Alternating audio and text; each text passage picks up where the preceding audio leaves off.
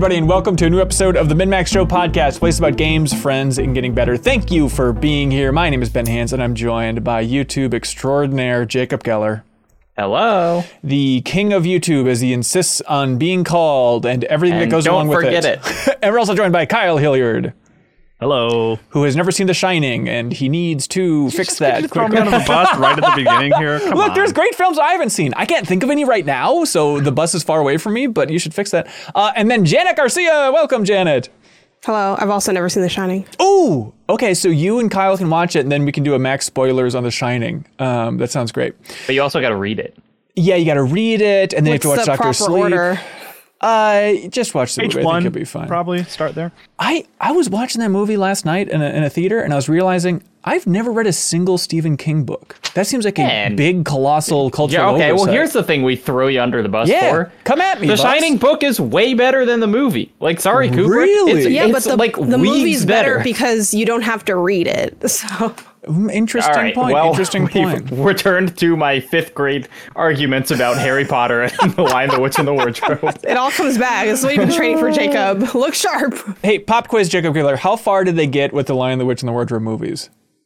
Um, well, they made um, uh, what Prince Caspian? Did they get to Prince or the Voyage Caspian? of the Dawn Treader? I They don't remember. three, Did they get to Voyage of the Dawn Treader? I genuinely don't I, remember. I can't remember the series. I don't remember like the book order, but I think they made three movies. Okay, that sounds right. Um, hey, on this episode of the podcast, we are talking about God of War Ragnarok, everybody. No spoilers! I am going to be adamant about this. Uh, we're talking only about the first five hours and primarily focusing on gameplay, but we are, in fact, talking about the biggie, God of War Ragnarok. We're going to be talking about the other biggie, the quiet biggie, they call it uh, Call of Duty Modern Warfare 2. The silent majority, I think, is this was uh, Quiet how it's referred to. That's right. Uh, and then we'll talk a little bit about Scorn because we need to talk about Scorn. Um, and then this is a hot swappy episode. Then Jeff M's going to be joining us. We're going to be talking about Gotham Knights. That'll be great. Then Kelsey Lewin's going to be joining us. We're going to talk about, uh, I believe, Xenoblade Chronicles 3, also about some retro game conventions. And then we're going to answer a ton of community questions that everybody submitted over there on Patreon. Thank y'all for being here. MinnMax just celebrated its third anniversary. Uh, thanks to everybody who came out to our community meetup, by the way, uh, at Utepils Brewing uh, last Friday. That was fun. If you couldn't make it, we understand. We're in Minnesota after all. You can check out MinnMax's YouTube channel for a. Uh, it's a pretty sloppy video, but it shows off exactly what it was like there, I guess. But yeah, there's a comment where it's like, this feels so much like Ben has dad energy of taking out the camcorder and shoving it in people's faces. And it's that, but also imagine if, you know, dad with camcorder energy, if he also had like three beers in him. So I apologize for the tone Is of that that not video. just dad with camcorder? Yeah, I think that I reflects so. a lot of people's experience. I guess so. But it's also like I was so excited to have all those people there and it was really fun. So it's like excited dad is most obnoxious dad. But you can check that out on YouTube and thanks again for supporting us and making this whole thing possible. Um all right, let's let's jump into it. God of War Ragnarok. We got to do it. Um so just setting the scene. Uh codes were provided by Sony. Don't you forget it. Um, I have a code, but just to frustrate the entire world, um, I have not started it yet because I'm waiting to start for the deepest dive. We're going to be taking You the deepest dive. for downloaded it though. I did least, not. Right? I did Did not. Download it? He doesn't want to see that PlayStation screen. Yeah. It might show Yeah, I gotta- some spoilers. That's right. I got to jump into Gotham Knights. I can't even have it like on the splash, just like tempting me to start it because I want to go in and have the discussion to be as fresh as possible for the deepest dive. Which, hey, just so y'all know, um, we're going to be talking about God of War this week. We're going to be talking about God of War next week on the main show. But if you're looking for truly the best, most thorough discussion about God of War Ragnarok on the internet, you can find that with the deepest dive, which is our whole game club series. We encourage you to join us for that adventure. Submit comments. We will read your discussion points in the episodes, and then also you can unlock the podcast version of that. Uh, normally it's just on YouTube, and it will be on YouTube throughout the month, but you can unlock the podcast version of that because this thing's going long, so you probably want that by supporting us over there on Patreon. So uh, we'll go more into that a little bit later. But all right, God of War Ragnarok. You can talk about the first five hours. Uh, again, presumably you've continued to play, but you are under lock and key. You can't talk about anything beyond that. Um, Janet, I um, want to. I know. Kyle and Jacob had a separate uh, video on MinnMax's channel and also in that bonus podcast feed where they talked a little bit about it. But first five hours, gameplay wise, impressions wise, biggest surprise for you, do you think? The biggest surprise. Oh, Is it about think- what we're expecting? Yes. Um yeah, I would say so. I think like it's it's like like everything's just like swirling around, right? Um yeah, I think it definitely the first 5 hours the top gameplay impressions are it's more God of War. Right. But one thing for you asking me what was my biggest surprise? My biggest surprise in the first 5 hours is that I was getting my butt kicked a lot more than I was expecting. And you just played 2018. Mm. And I think that does speak to the fact that something within any behavior, I think, is a little bit more layered or thoughtful than 2018 was, um, but in a way that like feels a little imperceptible, which is odd because it, mechanically it's like the same. I feel like if Yeah. you didn't remember 2018 and I showed you the right angle from Ragnarok in that first five hours, you could be like, oh, this is yeah, I know this game.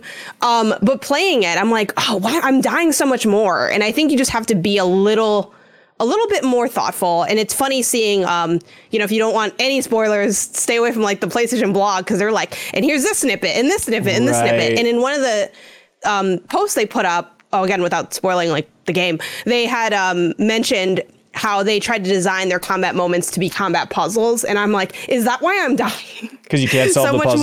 more. Yeah, so that's that's what surprised me the most. That's interesting. Yeah, uh, Kyle and Jacob, do you agree that it's it's harder so far, or in the first five hours at least?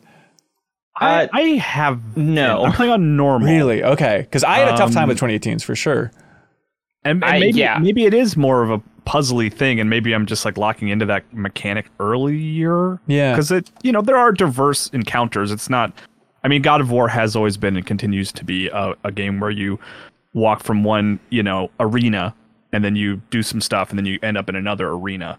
But they do a good job of not in these you know first five hours anyway, like making them not feel like you're just moving arena to arena just I with think- the design of the levels and the layout and everything. Yeah, I think to Janet's point, there it does feel much more like it's not just like here's a room and there are some guys in it. It feels almost doom y in that it's like there are a bunch of oh. places you can go to fight within this one fight. You know, like they have kind of you can go like up and down levels. There's ways you can like jump off and kind of hit people below you and stuff. And so it, it, it feels more varied in that way. Um I maybe I I played I I did everything in God of War. I killed like the Valkyrie Queen and whatever in the first one. And so like I was surprised how much I like remembered the feel of it. And so I've been playing on hard and like also getting my butt kicked, but like I gamer. I think that God of War like for me that's always been kind of a hard game and so I like, you know, like I like having it really challenge me. Yeah. Um but I didn't notice I started on normal and was d- not getting hit I think because of how much I remembered from that first game. Yeah, I'm curious, Jacob, But since it, you know, it varies. yeah, I know you're a big God of War fan going back in the day, and you, to be fair, you liked 2018, but you weren't as in love with it I, as I I mean I think I'm probably the most negative on this podcast about You beat every Valkyrie. right, right, right. Yeah, but I look, I I, I did my due You did the diligence. work, yes. yeah. yeah. That's good. Good for you. Uh, it's, but but Ragnarok, uh, enjoying it more or less than you expected based on the first five I five am hours. really digging it. Um, that's great. I'm I which is which is unusual because I also agree with Janet about like it feels those first five six hours. You're doing the same, you know, you're seeing a chest and there are three bells and you ring the three bells and the chest opens. You know, it's Okay. like it Yeah, is fun. God of War You must have 2018 fine, but the um i think the story is just so immediately more interesting that Ooh. i i have like really you know like the thing that i didn't connect with in 2018 was the story and like Yeah, it was too I'm- good. I'm a It big was fan just of like, it. I don't want to. No, good. is it just- maybe i don't have kids maybe that's the problem yeah, Uh, fix it. Do you, I, that's interesting though. Is Has it that ever been because a problem for anyone? Janet, you're t- there's a dad on the podcast. Be cool. Be cool. um, but do you think it's because the first one was mainly about the father-son relationship and the mythology stuff was definitely there, but in the back burner? But in this, it's like we need to cram in the rest of Scandinavian mythology into this one final game set in this universe. So let's go. Not necessarily. I think my problem with the first one is it felt like the same plot beat over and over, where it was like, I get it, Kratos and Atreus have tension between them, and they just Right. like played that same beat for 20 hours in a row, and then at the end they had like a tender moment. And this is starting with that all in the background. And so Yeah. while there is still obviously things they disagree on, like it just gets to move in different directions. So like they've kind of done all their relationship homework, and so now like more interesting things can happen. We're finally doing lab experiments, you know, and it's like, all right. Um, I I I love 2018. Also for the quick difficulty thing, I like died like maybe five times in 2018. That's why I was like shocked that I was Really? dying. That is interesting. That is interesting. Um, but yeah, I mean, I, and I love the combat. I think it's it works well. Um, but for the narrative, I think two there is still like a very obvious like I think theme to the game that's like been told many a times in many different media. But I think it's a more interesting theme, and I think as far as Kratos and Atreus, what's more intriguing is that now the conflict is like, will you let me? You know, I'm trying to find out what we got to do or who I am, and it's like, all right and it's just like it's a different kind of tension i think it's a more intriguing one because you don't know what direction you're going in i think what's maybe a little bit like run of the mill of 2018 to jacob's point is like you know the journey you got to deliver the ashes they tell you that in the- the first like Yeah, minute and of the it's game just like you know where you're gonna end up in that game. and and without without spoiling the game, right? You're going to deliver the ashes. Like that's Right, the game. right. It's like in Celeste, you're climbing the mountain. That's the game, right? There's other things that happen that are intriguing in that, but that is what the game is. Um, here, I am not quite sure. Like, I, you kind of know what the goal is, like from the trailers, right? They tell you, but it's like, okay, but what does that mean? Like, I don't know what is going on, where we're going, what will happen. I have no clue what's going on at any time, but I'm really intrigued at every second. Um, yeah, it's good. Is it um, Kyle again? Without going too much into details, uh, the fir- the first five hours more action packed than 2018 in a big way. About the same pacing for like the opening of 2018. Um, I don't. I I think people might disagree with me, but I think it's on par. Okay. I mean, God of War always, forever, has always had a really strong like first two hours. Right. Like that's just become like a we- it's a weird thing to call like a staple of the series, but like Make it when a new. God of War comes out, like and you go to play it, you set aside two hours and you like you give it the attention it deserves in the beginning because the beginning is sometimes going to be like the best part. And like this has a really strong start. There's Yeah. a lot of really cool stuff that happens in the beginning, you know. Um, All right. I think it's comparable to the last one in that regard. Yeah. All right. I love it. Anything else we should touch on before we dive in, even in a bigger way next week, and then with the deepest dive as well? we I mentioned it in our, our the chat I had with Jacob, but Yeah. uh, one big surprise for me in, in in you know in the beginning is that the game is like really funny. Really? I have found myself laughing a lot. Um, Just Mimir it stuff. really surprised me. Didn't expect that. No, really, not really just have found the Mimir. writing to be very funny. okay. Above and beyond Mimir. There's a recap at the beginning of the game that you Oh. can select Yes, if you nice. want Oh, that's it. nice. So that's the only thing I want to shout out. Huh. Basically, okay. basically, they're really leaning into Kratos being like the ultimate straight man who Just- just, won't give in any. You know, he's just like. Well, there's a lot even in 2018 of, like- very funny this time around. I mean, he had like flavors of Drax from Guardians of the Galaxy in 2018's entry. Yeah. in it's it's similar to that, but Okay. uh, yeah, Yeah, they totally. just Yeah. you know they're able again with like if every conversation doesn't have to be an argument between Kratos and Atreus, then there can just be like more kinds of conversations. Right, right. Uh, Kyle, based on the first five hours, can you give any sort of thumb presentation for how much you're digging this thing? Uh, Kyle's That's for thumbs audi- up. Wow, It's good, man. up. It's good so far. All right, Those all right. first five hours are strong. All right. And who can say if you've played more? Uh, God of War Ragnarok, No everybody. Uh, again, one. sorry for dancing around this. If you are just ready for people to rip off band aids and start throwing out spoilers, uh, sorry, you came to the wrong I think podcast. everywhere else on the internet is doing that. Is so that you right? Yeah, have yeah. problem in finding it. And we're going to be doing it in a huge way uh, with the deepest dive. We're going to be recording the first discussion there, covering the first five to six hours. So it'll be up on Monday on uh, YouTube and then also in the bonus podcast feed.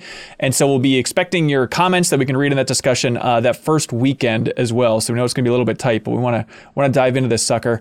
Um, let's see. I'm very excited about the panel that we have for this deepest dive. I'll reveal it next week, but here's a tease. We have one old school min maxer joining us, one mythology expert joining us, and another person who let's just say they might be a little slow with the buttons, but I think people will get a kick out of it. And they've also been on a deepest dive in the past. I, I know who's going to be on, and I don't know who you're talking about. Well, just think a little bit about it. It's a puzzle. It's like one of those God of War puzzles. oh, Uh, ring bells. That's right. Uh, oh, Except for the one where you don't. oh, interesting. I'll have to write that down.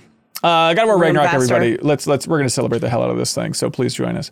Uh, also, speaking of celebrating the hell out of it, uh, Jacob Geller, I'm sorry that you haven't played Bayonetta 3 yet. Nintendo's the, keeping keeping their boy in the dark. Oh, apparently it's. What, how do our predictions do? Oh, I forgot. Uh, I think somebody Uh, on Twitter said that little you were like that you were spot on, Janet. I think uh, for Bayonetta 3 Metacritic. That's right. Put Yeah. it in my resume, man. I think it was like What did consulting life. what did Janet say? I think it was like remember what I 89 or something. That's I well. That's said- exactly what it is. Yeah. I think. Did I say 89? I guess when I went 92, but either way, Okay, so, pretty um, pretty close. Dare user X tweeted at Yeah, us. yeah, like yeah. They, they they gave us Jacob Oh, 82. Hanson, apparently you said under 82, but also 83. I don't was- know what that means. I don't know what I was doing. That's wrong. I said eight, I said 83, 84, and then Janet said 89 to Very impressive. Very impressive, Damn. Janet. Oh my well, you gave a range. You gave a range. Uh, coward's way out, but fair. You gave Hey, a range man, too. I'm just. I don't know what I was go doing. Consulting work. Just throwing that out there. Uh huh. Interesting. Uh, but yeah, Bayonetta 3, we'll talk Highly about it uh, probably uh, next week. But it seems like from reviews, people like it. Gameplay rules. Story is uh, a little disappointing. It's kind of the high level thing for Bayonetta 3, which is out on Friday. But Sounds like a video game. Let's that's go. That's it. Speaking of. Sounds like a Bayonetta video game. Hey, let's talk about the biggie Call of Duty Modern Warfare 2. Uh, this is an interesting game. I think this is an interesting game. Um, it's shockingly quiet out there about this game. Has anybody else noticed that? Is, it's- so it's a weird thing where it's technically out on Friday. The campaign, much going on. the ca- oh, Say, ton is it going on. out? I, are, I, I know that's if out. you pre-order it, you can play the campaign. Oh yeah. Can I ask your guys' opinion on that? Does that to you? Do you feel like that is still a pre-order if the pre-order allows you? I feel like play it it, like that speaks little to the window? fact It's pretty that Call of Duty thinks of its campaign the same way it thinks of like a bonus costume. Like it's like, yeah, pre-order it, you'll get this meaningless my thing that no one cares about. Oh wow. I wonder also if it makes them a little more immune No one else to. even responded to that question. That was really good. Yeah, but I wonder if it makes them a little more immune to reviews to have things like scattered. Like it's less impactful to have like review in progress up on GameSpot.com or whatever. Like we're at seven, but we'll be changing over time. And now with multiplayer, it kind of, you know, it spreads it out a little bit. So it's like, eh, look, if we're gonna get dinged in reviews at all, uh, let's just try and diffuse as much as we can. But I can't tell if it's still just remnants of people not wanting to cover Activision in a big, big way or what. But I was digging around looking for Modern Warfare 2, just like interviews. So I'm really curious, like what the developers from Infinity Ward are saying about this thing. There was like a five minute Geoff Keighley interview, and then I found like one story on IGN where it was like, hey, the developers said they want to make a spin off game about Ghost. Check out the full interview for even more. And then there was no link and there's no full interview that I could find at least. So I don't know. Jacob Geller, you've been playing this. I played the first hour, like the first three or four campaign missions, but how much have you played of Modern Warfare 2? Uh, yeah, I've played like two hours. Okay. Uh, what do you think so far? Um, uh, mark a time code, Ben. Uh, I Yeah. think it fucking sucks. Oh, interesting. All right. and and kind of it's like I, I, I- two two opinions on it, which is Yeah. one, I think that it's uh, a fundamentally evil game, but also I think it's like Jesus bad Christ. as a Call of Duty. Really? Like, I That's think awful. yeah, I think I- I mean it's like so of Murder those now. first 2 hours, it's like four of the missions have been basically clean house from the first one. One has been the longest sniper mission I've ever played and one has been an AC-130 mission that took 7 hours it felt like. Wait, okay, this is interesting. Maybe it's all in the second half, but I'm like, you know, it took me a while to come around to Call of Duty, uh, but I enjoyed them for what they are. I mean, I even forgot. I started this game and I was like, oh, that's right. I finished 2019's campaign. I forgot I made it all the way through that thing. I mean, not that it was incredibly long or anything, but from the first hour, first of all, my first impression is this game looks so much better than I was anticipating. I forgot how good even the 2019 Call of Duty game looked, but like they drop you in this canyon and just the lighting water. is just, oh, the the water water. is great. It's, it is freaking gorgeous. I'm playing on, on PC, but it is just mind boggling how good it looks.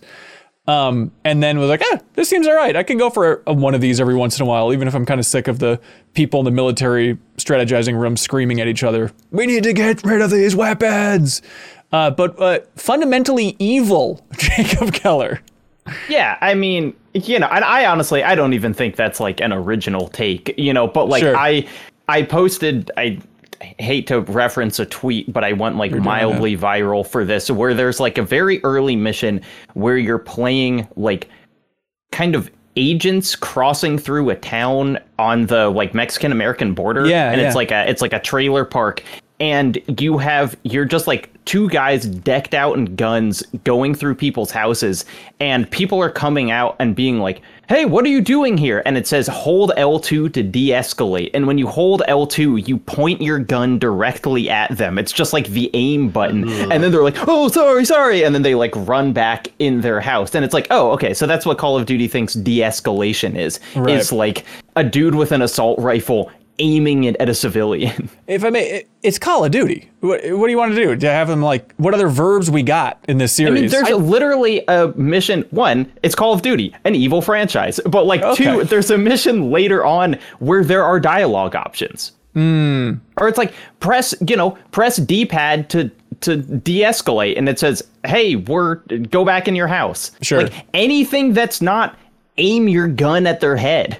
Yeah, maybe also just don't make a level where you're like Yeah. having to deal with civilians in their Yeah, I mean, this is A this is just where like the the military first. isn't, uh, you know. it's like it's like the first the, literally the first mission of the game is like you go in a house and you shoot a guy and then his like grieving widow picks up his gun and tries Right. to shoot you and you shoot her too which Right. is one a thing that Call of Duty Black Ops has already done and Yeah. like two a fucking evil thing to do and it's it's like the whole game is is kind of obsessed with this idea of like modern military conflicts are murky and there's this Right. you know gray area of morality but like I haven't finished the game. It's not going to tell you that like soap was evil for doing that. I can tell you that right now. Like the takeaway is not going to be like we shouldn't be doing this. do you think just culturally things have moved so much in the last couple of years that playing a Call of Duty game is just like impossible? Like even you know on our uh, bonus podcast Party Chat, we had people from the community call in. They're like, I feel gross about just shooting people from other countries uh, for the first time while playing this game, which is interesting. That maybe just people have taken a little break from Call of Duty. Well, I mean, not according to the sales, but I mean, culturally, from the last couple of years, they haven't really been juggernauts, and now people are jumping back into this one. It's like, have we just changed? Yeah, I mean it's it's maybe technical. Like this game looks so good Yeah. that there is very little. Like it seems like the line is much less clear. Like where it's like, wow, it feels like I'm really shooting people, and Right, like that right. feels bad.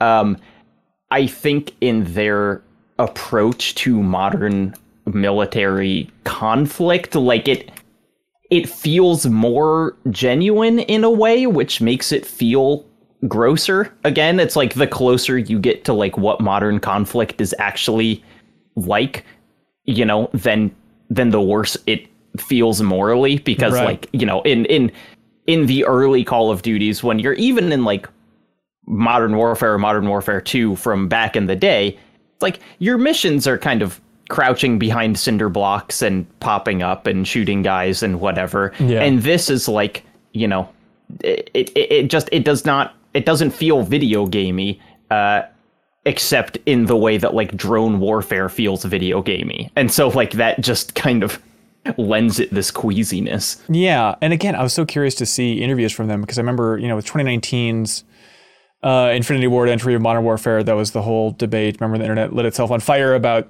they say it's not a political game. Like, you know, we asked them on the cover story, and that kind of blew up in a in a way um, because they're like, well, we didn't mention Donald Trump in the game, so therefore it's not a political game. But it's like, come on, you guys, you know what you're doing here.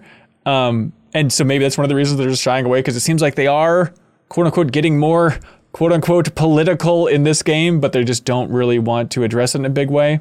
Yeah, I it feels like maybe they've just learned they have nothing to gain, you know? Like that it's like the people who buy Call of Duty aren't aren't convinced to buy it by interviews, but like with those Yeah. interviews they can put their foot in their mouth and then they Yep. get a write up Yep. on Polygon about how they put their foot in their mouth. Yeah, exactly. Um, are you going to finish it?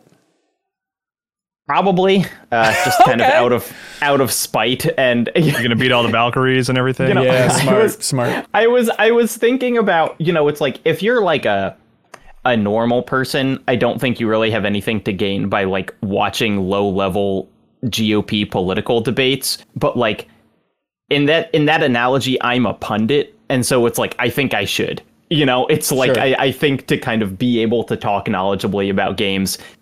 This is one of the most popular games in the world, and and so I think it's Yep. you know the campaign's five hours long. Yep. probably, and it's going to be the best selling game of the year. I mean, yeah, you should absolutely keep it in the. Uh, yeah, I was I was streaming it on MinnMax's Twitch channel, uh, and there's a level pretty early on where you're walking around the streets of Amsterdam, and again, it just looks amazing, and Oh, like it's the tech for the incredible, yeah. people are unbelievable, and just the signage is incredible. And so many people in the chat were just like, it's just a bummer that this production value is going to a Call of Duty game. It's like, I hear you, I get Yeah, it. I and it's like that mission isn't fun. You know, It's pretty like it's really cool seeing Amsterdam, and then it's like you press R three like three times, and that's like what happens there. Right, right. Uh, Call of Duty Modern Warfare 2. Very curious to hear everybody in the community's thoughts on this thing. Some people are enjoying it. Some people are kind of maybe a little bit beyond the series at this point. But yeah, curious to hear what everybody thinks. Um, all right, a very similar thing here. Scorn. You uh, the dis- the discussion around Scorn is fascinating. If you don't recall, Scorn is the game that's very HR Giger inspired. It's been shown for a long time. It was a Kickstarter originally, I do believe. Um, and now this thing is out and it's on Game Pass, right?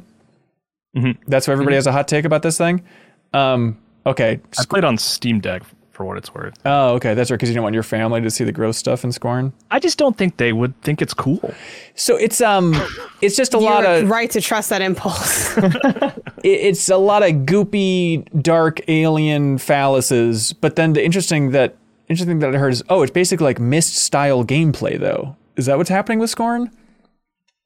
It's a puzzle game it's a puzzle with some game. combat, and I hear the combat's really bad. But Kyle, you could tell me if that's I, true. I I would put it hmm, Myst uh, maybe I because I heard some people calling it like cyst right C Y S T which Sure. is fair. That's funny. uh, I actually think the closest, and it could be just because Silent Hill is on my mind, but it made me think more of like Silent Hill kind of structurally of like you're solving puzzles and there's combat periodically and it's bad combat. But maybe the combat's supposed to be bad to Yeah. make it feel more intense and scary, which it does effectively do. Um, but it is it is very puzzly. It's a lot of figuring out where switches are and making sure you're hitting them in the right I think order. I think the the Myst analogy, which I also was thinking of while playing it, is basically almost every puzzle is like figure out what order to use these machines. Like that's kind of what it is. It's like you'll you'll have a pretty big open area and there will be like five machines and you're not really sure what any of them do, but if you do them in the right order, you'll be able to progress. Uh, but the difference is that in these, all the machines, you like put your fingers in weird suckers, and those are the controls. Like that's Is this, that's um, what's fun. I have a question on behalf of the entire audience. Is Scorn good? no, I don't think it is. I played Yes. the. I previewed it, and I was like, I'm not reviewing this because I'm. I mean, it's going to be torturous to try to review it. Okay. I, it really didn't land So- for me. so I thought the think puzzles that's were like- not well made. Torturous is like fair and i think but i think it's one of those things that that's the intention of the developer you know whether you enjoy that or not I, I, do think the, just just to Janet's point, I think the first area is bad. I think it gives a pretty bad first impression in that I had more trouble with that first puzzle than any of the other ones. same yeah the first puzzle is the most obtuse but like the weird thing jacob did you finish it or Yep. you're okay i do like these kinds of games like i would put it in the same ballpark as like an inside right where it's Oh, like really? yeah not not in terms of like quality or recommendation necessarily Sure. but just in terms of like i like a creepy game where i really don't understand what's happening like i like the sort of uneasiness of like being confused and just looking at things and it's all very much like self-directed what are you taking away from this? It's it's it's like you can barely even call it like thematic. Like it's you're taking themes and you you have strange ideas about what's happening. I like that kind of thing and I think Scorn does that really well sometimes where it's like puts you in really uncomfortable situations that you don't know what you're doing and I think that's really fascinating and interesting and it's something that video games only video games can really do where it's like you have to push that button. I know you don't want to push that button, but if you want to like go forward, you need to you need to engage with this thing and I think that's interesting. But there were moments where it was like combat was really rough. Uh, I didn't have health. Checkpoints were really bad, and like those are the moments where it's kind of like it feels like a video game and it gets off the rails. Like there was one sequence. b- by the way, I played the whole game. I missed a gun. Like I didn't even find one of the guns, which You I think is sort gun. of a sign of like you guys should have probably made sure I got that gun. But like there are instances where it's like oh, I gotta I gotta activate this switch. Oh, I turned around and died. Okay, now I gotta go. I gotta watch that animation again every time I retry. But like Yeah. ultimately, I I walk away with like honestly an impactful experience that like I couldn't even explain, which is like really interesting to me. Yeah, I I I am I, I fully agree where it's like if you were writing a review where like every time a bad thing happened you took away a point Right. you know scoring would be like a 4 out of 10 and that it's like there are really frustrating moments. The puzzles are obtuse. The combat is not great. The checkpoints suck. But like it's it's just kind of undeniably compelling. You know like like we should say it's like both i think the visual design and especially the animation work is superb like unbelievable you know to kind of triple a level and the the kind of things where it's like it's all in first person but like the things that happen in first person are just bananas. And you're kind of playing through because like just just to see the next one. You know, it's kind of like an old game where you'd play to see the next CGI cutscene. Like that's kind of what I felt like with Scorn, but like that they were rewarding enough that even though I had a huge amount of frustrations playing through, like I still kind of recommend it, especially if you're using a walkthrough so you could like jump past some of those annoying puzzle bits. Yeah. That's the funny thing. I don't know if I can recommend it, really.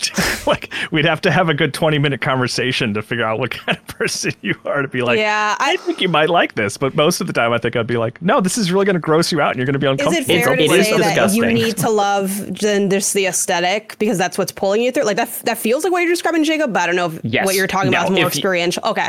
if you didn't vibe with like the first minute after you press start, if you weren't like, this is amazing, then like you're not gonna enjoy the game. if, if you watched Prometheus and you were one of the people that was like, "Oh, it's pretty good. It's like the production design you can't argue with. Like Yeah. or if you're one of those people that um, wanted to drink the juice from that mummy coffin or whatever, um, then Scorn is for you, everybody. Uh, yeah, it's on That's PC. and, tagline for the game. it's on PC and Game Pass now. Curious to see where that thing ends up end of the year. Um, all right, Jacob, uh, thank you for being here. Uh, do you have anything else you want to convey before you clap out forever? Uh, d- d- no, that's it. Um, thanks, thanks for having me on to play uh, all the games coming out that are not Call of Duty Modern Warfare 2. You betcha. Thanks, Jacob. Bye. Jeff Marchiafava, welcome to the big yeah. show, sir. How you doing? How you feeling? I'm feeling good. Okay. Um, what is um your life like? Uh, Janet, it feels like is sprinting on three different treadmills at once for like game reviews and stuff. Right. Do you feel like in your current role, do you feel a, a crunch of this game season, or is this kind of like, ah, it's about the same as usual because we're not going to burn ourselves out here? Um. Yeah. It's it's more. Uh. What What is that? Um. The sort of Damocles or Yeah, whatever that's yeah. like constantly hanging over. Which and it's just Elden Ring. I just have to. Yes. If I get back and I finish Elden Ring, I will feel fine. I won't care about any other game that I didn't uh, beat this year, but I'm still terrified. Uh, yeah, we need to we need to map that out because my plan was like, well, surely I'll beat it before God of War comes out, and now it's like, oh crap, I'm gonna be jumping into the deepest dive. So I'll do it once I wrap up God of War for the deepest dive. So that's. That's but not then, a lot of time. I know, but then maybe You're it's gonna done, be right? Sarah said you're at the end. I'm like three fourths of the way through Elden Ring, I believe. And so it, it- I think it might be a perfect thing where I'll be playing it and finishing it off as we're talking about Game of the Year stuff. So it'll be super fresh, um, which maybe that'll be a good thing. Or maybe after playing God of War, it'll just be uh, dog crap on our shoe. We don't really know. Man, that's that's gonna be a tough one to go back to. I think after so long. Yeah, away, well, but- the, I'm luck. gonna I'm gonna be streaming it though, so it helps to have people Okay. telling me exactly what I'm doing wrong. That's the only way to really enjoy FromSoftware games, I think, because I get a lot of crap. Everybody's saying I'm not gonna finish it. I'm finishing it, everybody. There's there's no way around this. I, I don't can't. know. Famous lots of words, man. No, absolutely. Hand to God. I know I've been I'm saying it since finish Chrono it. Cross came out, but I'm absolutely. your demise. clip I'm this. sorry. clip it. Come at me, cowards. I'm finishing Elden Ring. Uh, a game that I won't finish, but I was actually very uh, excited to jump in and check out. Um, it was one of those things like I had it download on my PS5. I was like, I am really looking forward to jumping into this thing and seeing what it's all about. But Gotham Knights, everybody, came out last Friday. This is Warner Brother, Warner Brothers Montreal's follow up to Arkham Origins, except it's not in the Arkham universe, and this is the big co-op uh, Batman game without And they Batman. insist it's not a follow up. Also, That's right. But uh, it's the same. It's the same studio making another DC open world game that focuses on Similar Batman. visual style. Yes, uh, similar to Virtual. that's right. Again, Uh, they're worse on mine. yeah. Okay. Gotham Knights, everybody. This thing's out. Uh, new gen consoles. Janet, you finished it, right?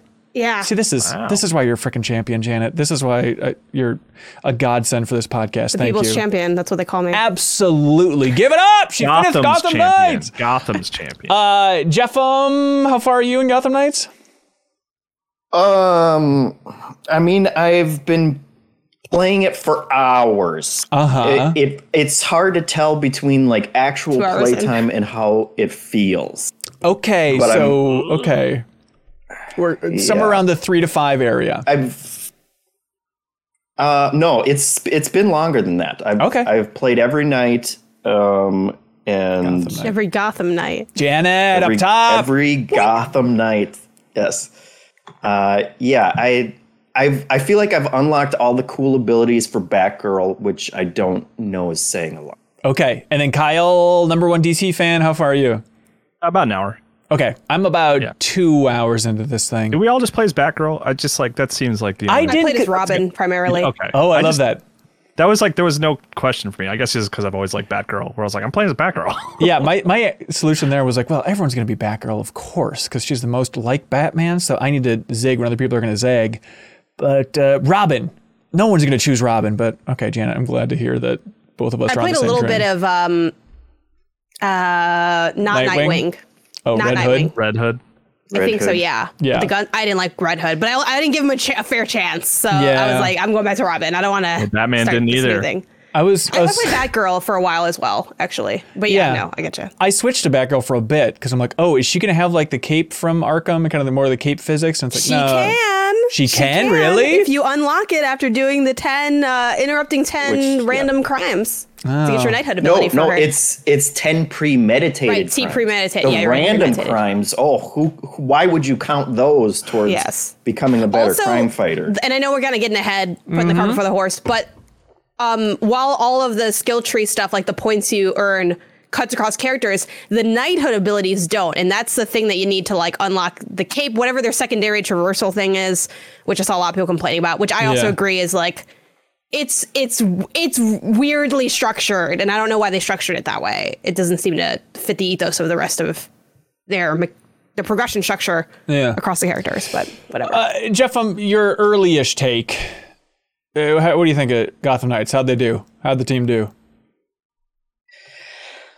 I'm I'm really here because I want to hear um, Janet's. You coward! Give us as- just a taste. Give No. us just a, Just a range. sampling. Just a range. I I I went into it really wanting. I told Yes. you I'm. Yep. I was really excited to play a current gen open world game because I feel like I haven't. I mean, there's obviously Elden Rings and Horizon, but Saints I want just kind of a, a big, you know, icons on the map kind of game, and I've been mostly disappointed at almost everything that the game has oh, done. Oh, oh, uh, but but a, a large part of that is just I, I really tried to go in with an open mind for the characters, you know, Yeah. like the entire the entire cycle up to the game's release. I'm like, why would I want to play as any of these characters? Exactly. None of them are interesting to me whatsoever, especially compared to Batman. Um, and I I went into it with the most open mind I could, and I still like Batgirl is. I'm glad I'm playing as Batgirl. She's the only one I wanted to play as. The best I can say is she's inoffensive. Like there, uh, so far there has not been any building a personality around that character that has come off as interesting in any kind of way, but she's not actively working against me like the other like the other characters. Yeah, this is my thoughts just on the, the early hours of this game is it's like it's so this t- game is in an impossible spot because the game opens with like a literally sweet Batman fight that you just it's like a cutscene. Then you see Batman die, and then the rest of the game is just these other characters being like, "Oh, can we live up to the Batman legacy?" Where it's like, and all you're thinking of as a player is like, boy, I'd much rather be playing those really fun Batman games. So like story wise and gameplay wise, everything is just looking to like this, you know, shining beacon on top of the hill here. it's just an impossible Yeah, and- Like some frame kind of of signal reference. in the sky, Hanson? That's that maybe a better reference than a Reagan quote. Yeah. and and that that's that's one of the things I hate in in stories the most. So so you can take some of this as like a personal my personal problem playing the game, but I hate when when you have like the younger character who is idolizing other characters in the story Right. being like gosh can i can i live up to that and it's like no you're not going to and i and i don't i don't like that as like this is my personal struggle you know like like batman had the joker and these kids Jokers. have like self-doubt as their you know like what they're trying it's, Well, now, now you're just sounding And- like a and they're- boomer, they're all in Um, you're like, college. kids They're these days with their mental health issues. To be I know, fair, I know, and I- I Batgirl feel and, that and way. Red Hood have a lot of problems with Joker as well.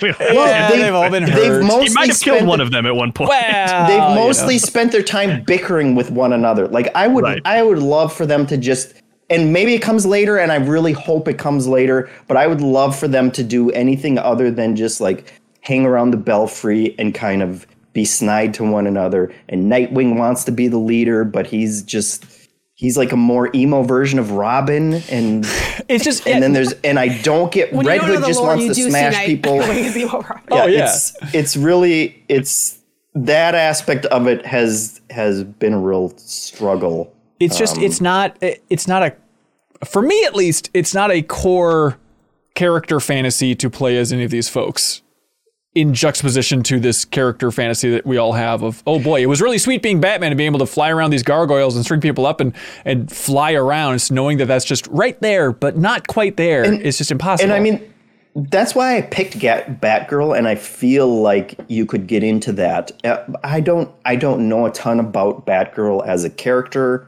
Um and so I I'm sure it's being faithful to to whatever has been in the comics or maybe it's not. I don't know, but it's just it hasn't done anything interesting with her character yet that I'm that I was hoping hoping it would. are we out of the loop kyle because there are so many teen titans fans out there that they're like oh are you kidding me like we've always wanted to play as robin and nightwing and stuff like these these are our folks No, no, I, I don't think so. I mean, I, I, I, I like Batman a lot, um, and I read, I read a decent amount of the comics. I don't like keep up to date, but I know the backstories of pretty much all those characters, and so I was a little, I'm a little more excited about it. Like I know, but if if it's not being surfaced in the game, then that's a problem. Like you can't rely on. You know, oh, I know, I know about her history with Joker and her time as Oracle. Like, if that's not there for someone like Jeff M, then that, you know, that that needs to be readdressed. I think. It's Yeah. late, but Okay, we've danced around it too much. We have we have the Batman in our midst. Janet's actually finished this Right, game. Janet, uh, where's this thing landing for you? Um, this game is not good. It's one of the worst thing games I've played this year. Worst? um, Really? Saints Row. Um, it was funny because someone tweeted me like, or I've seen tweets go around before the game came out when like the previews and my uh, my viral um, what was it? The Livin' Shrek La Vida song, Loca. right? Living La Vida Loca, and people were like, "Oh, this is gonna be Saints Row," and I was thinking to myself. I don't think it's gonna be that bad. Yeah. And it kind of technically is. Like I would score them probably the same. And oh, frankly, which Oh, wow. one would I rather make someone beat? Ooh, I gotta really debate it because they are neck and neck. Yes, um, this game is really bad. Uh, the only thing that's good about it over Saints Row is that it's not as nearly as broken. I only encountered like well, maybe one bug, and it was like, oh, something's spinning in the background, but it's not affecting my gameplay. Baseline, it is kind of it's middling, right? It starts Yeah. at middle, and when you start at middle, you only got two places to go. You're either gonna overcome the odds, you're gonna dip below. And I said this during my preview, and I'm like, I think maybe you know, could go either way, and it went the south way by a good margin for a number of reasons. Um, the things that make it worse than just that baseline of the combat's not that interesting are the ways that they've made it convoluted to unlock that secondary ability are the ways that they structure their quests. Where so many of the mainline quests which are you know without getting into spoilers the case files you're kind of tracking what was batman was looking into some stuff like let's follow these breadcrumbs Right. and see what's going on in gotham. Those are your case files those are your main quests.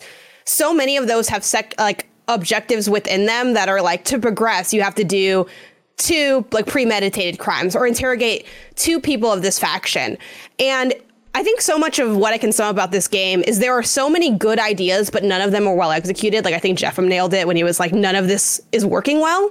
Um, because you see where the fun could be. You know, you're in the open world and there's stuff like okay, I for, and I forget the names of these, but it's like this challenge where you're going through these like beams of light and you get to the end, you get a cash and some rewards. That's fun to do, but only fun when like the traversal's good enough. Like the traversal's a little too slippery for it to feel engaging to do that challenge. So you're like, okay, that doesn't work. And then doing the random crimes and stuff, like it doesn't really gain you the progression that you maybe would hope it would. So then it's like, that doesn't quite work. And then for interrogating, they're like, hey, go, you know, for the, to progress this main story, um, interrogate like two mob people, and then like the game does this really annoying thing where the UI is so overly convoluted, where it's like, okay, this is a game, I should be able to just to track where the mob people might be, but instead you have to go not into like your main mission stuff. You got to go separately into the challenges section, click on that same mission, and then it says, oh, by the way, the mob hangs out in this territory. Then you have to separately go to the map, zoom around, and try to find where the territory is. Then you have to go there. Hopefully, you have the fast travel spots unlocked because or else you got to go there manually. You go there, and then you have to kind of scan to see these. And I'm like, you made this. I can tell you made that design decision because you really wanted and when I spoke to like the team, they talked about this. They're like, we really want people to feel like, you know, oh, I'm hanging out here and like, you know, I'm by the Belfry or I'm by downtown or I'm by the bank. But I'm like, you did not do anything in your game to give me that relationship with the city, but you Yeah. want me to have the relationship. So you're making me pretend that I have that relationship and I don't because you failed to craft a context for me to have that. That and so much of this yeah. game is that kind of failure. And then the last thing I really want to point out is there are difficulty spikes like crazy in this game, and the leveling gets crazy as well. Where at one point I was constantly lower level and I'd have to go and grind some things just to have to grind later to unlock things. So it just felt so extra. Uh, the the separate villain quest lines like Harley Quinn, uh, Mr. Freeze, like etc. Those get so hard where it does feel for most of the game does feel like a normal single player game. But for those parts, I'm like, I can tell you want me to have a second person, and I don't. And for that reason, this quest is hell. I turned it on very easy and sometimes still struggled with stuff. There's a, the end boss is ridiculously hard, even on very easy. Um, just all, and then also where the story goes is like awful as well. So it's like everything. Oh no, that was going to be my my No, last. no, no. My question was going to be like, is the Court of Owls stuff fun? flat. Well, Court Owls I do think is cool, but like, and you know, I'm sure we'll- we can dig into more details. But the, the last thing I want to say is just that I don't recommend this game. I don't think anyone should play it. I think if it comes to Game Pass, don't play it. Don't bother. There's not. It's not a good game. My boyfriend also hate finished it. He hated it. Like. He like it's not good, and I know some people now you're more into whatever you do what you do with, with your life. Yeah. Don't tell me I didn't send you there. Don't go play this game. It, it is weird. It's like I have that same and the instinct. credits have the song. The Live in La Vida Loca song plays in the credits. Well, that's just fun. I will defend any game using that song at any point, absolutely until my grave. But it is I- weird. like hon- I, honestly, that that part in the game has been the highlight for me. Oh, so far. Like, okay, the, all right. The prison riot part, I was like, okay, this is actually kind of different. It was like the combat was the same as Yes. the combat is everywhere in the game, but Right. at least it had a bit of a different vibe, and I appreciated that. I I also thank you, Janet, for bringing up the um the Saints Row comparison because that was my first couple hours. I was like, this is not not broken like that game but it's there's like just a little bit of jank and a little bit like the animation the way the animations just kind of stumble into one another sometimes. It was it was i had the exact same impression of that like oh i went into this expecting just like m- more smooth gameplay than than what i'm being delivered. And that's not that's not what i expected from this developer and it's not what i expected from this generation of game and it's just Yeah. that instantly kicked it down a notch and all all the progression stuff were the questions that i had that i was hoping you would you could tell me was going to get better but obviously uh, it doesn't it's just so wild to jump into this game and like have that moment of wow, it's another open world Gotham. Like not that long ago, this would be mind blowing, and then at that moment, it's kind of like running around the city for a bit, and it's like, yeah, it's just. I guess we're beyond that as an industry. Like, yeah, open world Gotham, but what have you done for me lately? Like, can you give me anything interesting in this open world Gotham? And the answer is not really, based on my limited experience at least, which is just bizarre. Uh, Eh, eh, Well, yeah, I'm gonna and play it- some more. Uh, okay, yeah, please do, please do. If you if you guys finish it, like let me know. We can, like, do- I- like I just want to know what's I have I I want to see. I like seeing it break people. Not gonna lie. I mean, I, You're like I a love Bane. I love Batman enough where I will play a little more, but I, I am I am sad to hear uh, how down you guys are on it. That's, yeah, the Court of Owls is intri- is just an inherently intriguing concept, and I'm like, I want those owl masks so bad. the uh, the co-op angle. Uh, there's people watching live the backstage past here saying like, "Oh, is the co-op fun?" Um, Janet, I mean, you actually played some co-op. I mean, Yeah, I it- did. I did take a little picture about the burger joint with my boyfriend. Oh, that's cute. I mean, did that improve it? If people are looking for like a co-op Arkham-esque, but not Arkham experience, like, is it something I for always them? have the same comment, and people never like to hear it. I don't think co-op makes any like so many games where they're like, well, if you play with a friend, y'all, that's not because the game's good. That's because you like your friend, and that's fine. Yes. Like I did, Yep. I Yep. inherently did have more fun playing with my boyfriend. Um, but also, I disliked this game so much that once it was done, I was like, I'm not. Uh, once I beat it, because I'm like, I'm gonna go do my own game for a while, and I like dropped out of his game and did mine, and I was like, yeah, Isaiah, I'm not coming back. This is all you, baby. You go, Oh, no. you, you run with it on your own. and I kind of felt bad because I do know he had a he had a worse experience. I think because I wasn't there. Because at least then, you know, we could divide up some stuff and like I think they do a lot of actually really smart things with how they integrate co-op. Like you gain like like I'll get XP from one part of the city and he'll gain that little bit of XP and like.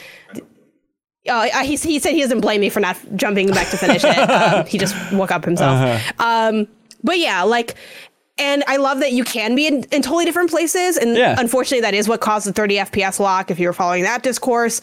So, like, there's so many smart decisions they made with it, but ultimately, it still doesn't, you know, again, a, the, the game's not fun to play. So, or it's not, Right. it's not a good game. So, I'm not going to say it's, it is better, but that's because I like my boyfriend. Like, Right, if you right, have right. someone you like, I'm sure you'll have fun, more fun with them because of them. not and how would you game. review your boyfriend on the Pen to Pixels review scale?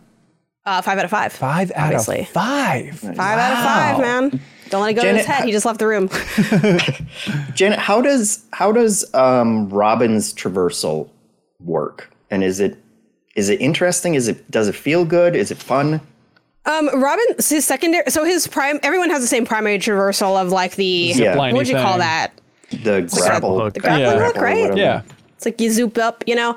Um, his secondary is really weird because it's a teleportation device, um, which is like inherently boring to use. Like I remember like showing the preview footage, like when I did the preview, it kind of funny, and they're like, "Oh my god, this looks awful," and I'm like, "It's not fun, no, but it is useful, um, and it's easier to control than other ones." I think the best secondary traversal, if you're looking for it, would be from Nightwing because he has just um, a little. I'm blanking on the name. God, what you call Glider it? It's like a little.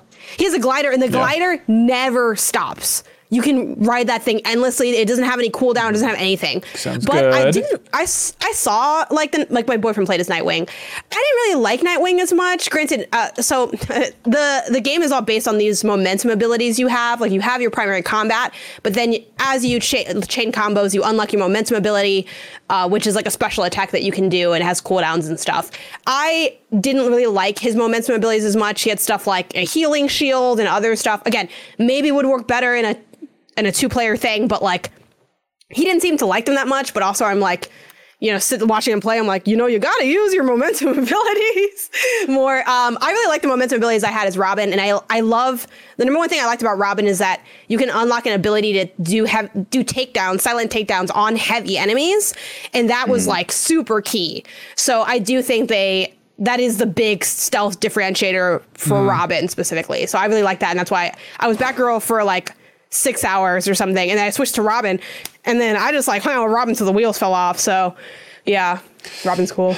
Yeah, it's because Batgirl basically has Batman's cape, but and I don't know if I'm just misremembering the old games, but it does it doesn't feel as good to me. And part of it is that you move really slow with it. And the other the Yeah. other big impression thing that I wanted to point out is that Bat suck Bat Cycle sucks so bad, and it's Batsuckle. it, it when you when you're driving I it like at Bat max speed, it feels it feels like you're driving it at like the speed limit of Gotham City because it's it's like it's it's revving like you're like you're going 100 miles an hour, and they put like the speed streaks on the side of the Yeah. on the side of the screen to it. show that you're going fast. But Yeah. then you are like barely passing taxis on the screen. like like you can you can tell that you're going like 30 miles an hour. And it makes me wonder if there's like a weird like we can't load the rest of the city fast enough for you to go any faster with these oh. traversal oh, abilities or Oh. that's something because otherwise I don't understand why the bat cycle is so damn slow. Unless there's like upgrades for it. No, there's not upgrades for it. Also, and other things that I don't like, the cosmetics are sometimes a little um, convoluted. Like I really want it. You can unlock like different colors to the bat cycle, but they're like super. Like you, like how do you do it? There's nothing in the game tells you. Um, and I think it's from like some of the random like challenge things that are in the open world. Um, I like the bat cycle. Like I like the feel of the bat cycle at least. But Jeff, I'm you're totally right. It actually is going really slow. I never thought about it, and now it's like psh, glass shattered. um, one thing my boyfriend pointed out while he was playing was two like a lot of these little details are missing from the game. Like when you're riding the bat cycle, like you're stiff as a board. Like there's no mm-hmm. movement on like your body. There's no like anything. You're not like it. And then too, when you're standing still, he pointed out that it doesn't topple over at all. You're just standing on it, even though it's like like it just stays upright, even though you're not moving. As The Simpsons once said, "Stop, stop! It's already dead." Please. Well, if I don't get to do this, what did I do know, this for? You know I what know. I mean? I, like, get, I totally when get it. I cannot imagine. I, and I know some of y'all, you know, hate me because that's just facts. But like, like I'm like, this is for the content. Like, You're right. I'm gonna do You're right. this, and then I'm gonna have a really thorough. Like, I know this game back in the fours. I previewed it. I reviewed it. It's I watched my boyfriend play it. Like. I did this the whole through line. And I have nothing to do with this information because we're never going to talk about this game again. So, well, I mean, you can do a max spoilers with the community about it or something. Um, you could have people call in. Um, there's some folks in the community that are enjoying it, but um, eh, okay, Gotham Knights, everybody, Uh, maybe stay away. Probably stay away. Uh, Kyle, did you see that news that Rocksteady's founders left the studio? Yeah, Sefton Hill is Yeah, out. Sefton Uh, I didn't read Jamie. the full letter. Did you read the full note? It's interesting. Yeah. So Rocksteady posts this. Obviously, the originators of the Arkham series are working on Suicide Squad right now. Um, but they, it's an odd letter where it's going on and on about their contributions and they're leaving. And uh, Suicide Squad's in great hands, though. It's looking great. And talking about the new uh, studio uh, leadership and stuff, but then it says, but we should let these people speak for themselves. And then there's like two paragraphs at the bottom of the letter, just real quick, where it's like, it's been an honor. Suicide Squad's looking great. Goodbye. Um, which is weird because then, like, also, at least as of the time of this recording, um, those guys haven't like posted on their own Twitter feed yet. So it is a little bit weird to be like, well, let them speak for themselves. But here's a letter from us first and foremost. So who knows? Uh, They'll probably go off and, and start a, a new studio. I mean, Sefton Hill, quietly, I think one of the most effective creative directors product wise. You know, like there's definitely, don't forget, there's been a lot of uh, stories of Rocksteady not being a wonderful place for women to work for a thousand different reasons. Um, and I'm not pointing fingers directly at them for this or anything, but just something to keep in mind that, like, you know, the studio that's had a lot of culture issues that several people at the top, the founders, are leaving. Um, Yeah. and so I'm curious to see where that goes from here. But uh, yeah, it's um, Suicide Squad. I, I'm curious to see if even the reception, if like I heard it's in good hands. that's right, but like, can they That's learn anything from Gotham Knights' release? Like, it's nice not how at much. this timeline. Yeah, like that's the thing too like someone you know asked me which this was like a really funny question and I, and I felt kind of bad for like laughing at it because I know people just don't know but they like well during my preview they're like is there anything they can do to like fix like fix some of your complaints before the release I'm like no it's out in like two weeks like Yeah. and you know I'm definitely not a development expert so I don't really know how like all of those timeline works and obviously you can like push things back but there's like one of the conversations going around on the internet regarding Gotham Knights and, and games like it, or like why games maybe don't come out super hot all the time, Yeah. is like a decision was probably made many years ago, and many good people probably worked really hard to even get in the state that it's in. So yeah. it's like, Yeah. I think whatever they have, they have, and hopefully what they have is good. yeah. We'll know. see when Suicide Squad uh, Kill the Justice League comes out. But all right, there we go. Let's close the bet book. Um, Janet, thank you for being here. Thank you for um, playing through that. Thank you for living the experience that all of us only dream of of finishing a game like Gotham Knights and wake upping early. Wake upping early. yes, Um, thank you for waking me up. Absolutely. Yeah. If you ever want me to call you to wake you up in the future, just let me know. It's kind Van of a fun Hansen thing. wake up call. I was so so many. I'll talk to you about it later. So many things went through my head. I was like, Is someone hurt? What's going on? Oh God, no, everything's fine. Uh, but thanks for being here, Janet. Do you want to clap out? Mm-hmm. Bye. Kelsey Lewin, welcome to the show. Hi. Nice to have you. Um, God, we could go a thousand different directions. Um, based on you, you had a tweet, a scathing tweet about the state of the industry the other uh, day, where you just said, "Hey, we should be talking about Xenoblade Chronicles Three more." and I, I, was wondering what you were referencing. Uh, that got that got quote tweeted. I realized last night by the voice actor for the main character. Really? Chronicles Three. Nice. Now you see how the Twitter feedback loop works, because now Kelsey's yeah, going to do nothing but talk about. We should talk about Gotham Knights more. We should talk about uh, Saints Row more. I'm riding high on that. Yeah, that's good. Um, do you think there are thousands of people listening that are, are with you, that are screaming, that are angry that um, I didn't play more than those opening hours, which I enjoyed, which I enjoyed. Um, what is it? What is it about the game that you think uh, we aren't talking about enough without spoiling anything? I, you know, it's just a really long, really good RPG. So yeah. it's never going to get the like basically, I mean, what I was really referring to is like this is going to get left out of game of the year discussions because this is a difficult game to invest your time in. Yep. And uh, I, I mean, I'll be here. I'll be fighting tooth and nail for it here. Oh, but uh, I, I feel like it's just, you know, like the game awards is probably going to totally snub it kind of thing like that's the kind of thing i'm thinking of like we're just rpg category right? Is there an rpg category? I don't know if there is. But that doesn't that always feel like the like so that you guys can shut up like we moved your category over here? Like, you're not going to be in contention for game racing. of the year. Exactly. But we have to like you know we have to make sure that you guys don't feel like no one plays these games yeah, I mean, how far are you? Because it's like broken up into chapters, right? Do you have a rough sense of where you're at for this I one? am in chapter six, um, and I am like 70 hours into the game oh or something God. like that. And I, I've been doing a ton of side quests. I don't think it's and I think there's only one more chapter after this. Okay. Yeah, that's the thing. Sure. Like my impression, we probably talked about it last time we talked about Xenoblade Chronicles 3 on the podcast, was like, okay, maybe it's not as long as I was fearing. But then hearing people talk about it on a podcast, I don't know if it's just only the completionists are the ones that are talking about it. But you know, an 8-4 podcast, somebody over there was like, oh, you know, I sunk 160 hours into it. And I was like, okay, there's there's just no universe. As much as I would love to spend more time with this game, I think I just yeah. have to admit defeat. I did 150 in Xenoblade Chronicles 2, but that had a lot more like um I don't know. That one felt more like I should do some like there's a bunch of characters to unlock in that one. Yeah. Um, and then in this one there are some characters to unlock, and there's you know basically they designate quests by like a yellow marker, which is like you should probably do this one if you care about this world and this story. Right. Um, and then the blue ones, which are like I don't know, collect some stuff. It's not that important. Yeah. So is the story or the gameplay gripping you more as you continue to blast? Oh, the story. story. I mean, the gameplay. The gameplay is it it gets better every time in this series, um, but it in a game that long, it's gonna get repetitive. Yeah, yeah.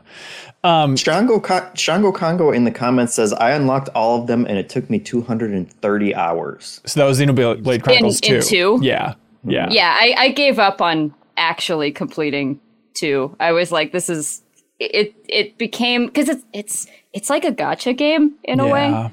And so you get to a point where you're just like, I don't want to do that anymore. That's Uh, Charlie Hunter wrote in over on Patreon and said, I'm so happy Kelsey is here to talk about Xenoblade Chronicles 3 more. It's hard for me to talk about this game without rambling forever or going full spoiler, so I'll just say it rules. Game of the Year 2022. Also, Kelsey, who is your favorite party member? Eunie. Eunie. By far.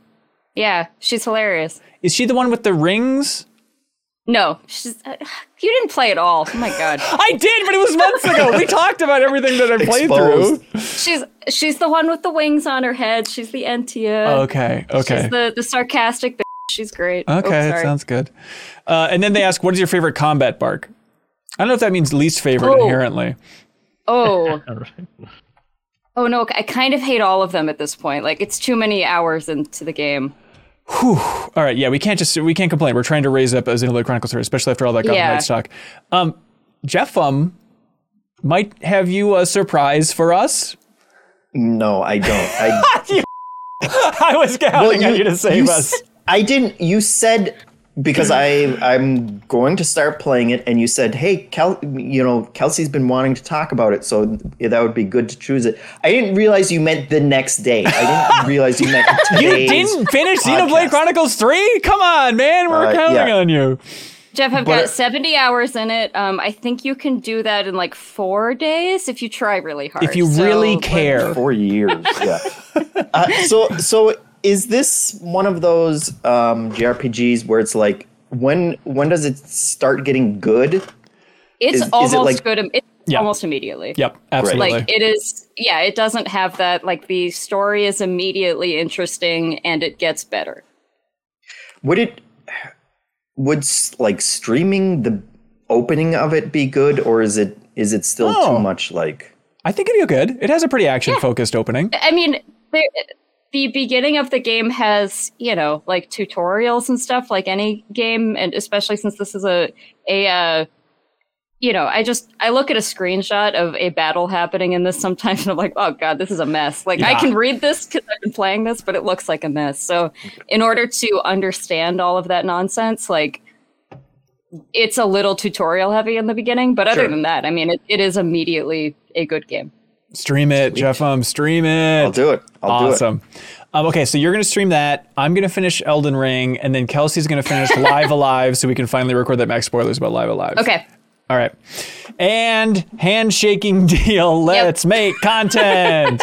blood blood pact on that. That's right. Um, also, uh, Kelsey, you wanted to talk about the retro game convention? Was it portland retro? Is that what it's called? Yeah yeah i just i don't know. I i don't know if that's a thing that this audience cares that much about but since i did start my uh, collector corner show here and yeah. it seems to be getting um you know pretty decent feedback i just thought i don't know for the people who aren't familiar with retro game conventions maybe a little bit of like what are they? And like why should you go? Why should you care about yeah, them? totally. So um, portland is it one of the biggest or how would you compare it Portland is, I think it's kind of like the flagship one, which I know is kind of a strange place for being the the flagship retro game convention. And it, it really just comes down to like, that's where the most passionate people happen to be. And right. they, you know, they, they've been running this convention for, oh gosh, um, 15 ish years plus or minus a little bit. So it's been, it's been quite a while, maybe even a little bit longer. Um, the first retro gaming conventions go back to, I'm not joking, to 1999, which is kind of wild, That's right? funny. Like that there and was now, a concept of retro gaming. Right. In and now for the retro it's games. just Atari at that point. Right, like, right. Was, now you um, can cover the old retro gaming conventions at the new retro gaming conventions. That's how that yeah, works. Yeah. Yeah. Well, I mean, the people who started that very first one, um, uh, Atari World, I think is what it was originally called, and then it became Classic Gaming Expo. Um, those are the guys that run the National Video Game Museum in Frisco, Texas now. Oh, fun. So, yeah. Yeah, I saw the uh, Patreon write up over there for the Video Game History Foundation talking about this uh, the Portland thing, where it seems like Pac Man was kind of the star of the show. Like you all set up a bunch of Pac Man stuff. Yeah, so um, the Video Game History Foundation does their like little pop up museum exhibit every year at the show, which is basically they just they just give us a big room um, right across from the convention hall, and we we turned it into a little exhibit. Um, and they asked us in 2020 uh, if for that year we could do we could celebrate the 40th anniversary of Pac-Man. That year didn't happen, obviously, um, but in 2022, luckily, it's the 40th anniversary of Miss Pac-Man. Perfect. So we just kind of combined the two, even better, the two concepts. Yeah, they could reuse all the art that they commissioned and all of that stuff. So, um, yeah, we, I mean, just collect like we have a collection of some stuff from our archives that we use in that, but mostly we're kind of like channeling collectors to uh, come up with an exhibit that uses uh, like I don't I don't want to be the biggest Pac-Man collector in the world. That's expensive. So I'm you know we use some of the people that already have huge collections, and then right. you know to tell the story of Pac-Man through uh, through words and artifacts and um, I videos and that sort of thing. I would like to meet the Pac-Man community because it's like, okay, is this just a bunch of Mitchell. What's that guy's name? The high score guy. Help me out. Billy. Billy, Billy Mitchell, Mitchell types. Is it a bunch of Billy Mitchells? Well, it's like I, am trying to oh, understand because oh, it's all like you can't really get into the lore, so they just are so into the gameplay, but not specifically the high score chasing, just collecting Pac-Man merch. Like that is such a specific niche. I don't know what that fan looks like really. It's a. I mean, it's the first video game mascot character to really take off. You know, like it's the first yeah. game to really have a uh, like a real mascot. So it's the first one that started getting merch in a major way. Um, and I guess like it was the first with cutscenes, right? Doesn't Miss Pac-Man technically have that distinction? Yeah, I don't. I I I struggle with firsts. I think so. Okay, but, but like, it's confusing. You can always find like some guy in a lab who did it first, right? And then Ron Gilbert from LucasArts technically invented the word cutscene, so it's like it's it's all right. over the place for for first in that arena. Um, were there? You said there were like, um, or the post said that there were original developers of Miss Pac-Man at the show. Yeah, yeah, Kevin Curran and uh, Steve Golson, um, who were some of the people. I don't know if you know any Miss Pac-Man history, but it was uh, some MIT people, not Japan. Had nothing to do with Japan. It was uh, some guys out of MIT who were making conversion kits for arcade machines that were like, okay, our, our, missile command machine has gotten kind of stale. People aren't really playing it anymore. It's like, well, what if we made it harder? And then it's like, you know, an extreme version of missile command, and they would sell that to arcades. And then, um, so that's what Miss Pac-Man started as was just uh, like, let's, and, and it is a, you know, a faster version of, of Pac-Man. Um, right. But yeah, they were like, we will make a conversion kit for Pac-Man. And, uh, then you can turn your Pac-Man machine that's like maybe lagging a little bit into like this exciting new Pac-Man machine. And sorry, you don't need to give the full history, um, although you're good at doing it. But like the, uh, the Crazy Otto, I know that isn't yeah. that the name? Was that the name for the conversion? That was the original. Was... Yeah, the the original conversion kit, and then Namco was like, "Why don't we work together?" Um, I don't think it happened exactly like that, but eventually they worked with Namco and they came up with uh, with Miss Pac-Man instead of uh, an entirely new Pac character. But then the rights for that just there wasn't enough paperwork or something, so now Miss Pac-Man is just kind of lost in the void of time because oh, we have to go with Pac Mom or whatever. The, no, the licensing rights of Miss Pac-Man are are crazy because AtGames owns some of the license, and there's still royalties that have to be paid out to like Kevin Curran for using Miss Pac-Man, and oh, um, I, I think I think the actual, like the closer to the truth explanation is Namco's just like, that's annoying and expensive and I don't want to touch it. So please, Pac Mom, everybody. But then, like in all these Pac Man collections, like Miss Pac Man isn't included. But then, hang yeah, on. Yeah, because. Because they're still licensing that they have to pay out, uh, licensing and royalties they have to pay out to like other people. So I think they're just avoiding doing that because that's so you're still going to buy the Namco collection if you're going to buy the Namco collection. Yeah. Um, so, what are these conventions like for you? Um, are there a lot of folks that are coming? You can kind of just make the case for the Video Game History Foundation again and again. Yeah, I mean, it's nice to have a space to like do something that provides value to this show, and then also just kind of be there to explain what we do and answer questions and that sort of thing. So we just have a little a little booth set up inside the museum to um, basically just be stationed at and talk to people all weekend. Yeah. Um, but as for someone who's just like a fan of retro games, there's so much at these conventions. Maybe I mean maybe not at all of them. Like I said, Portland's kind of like the flagship one.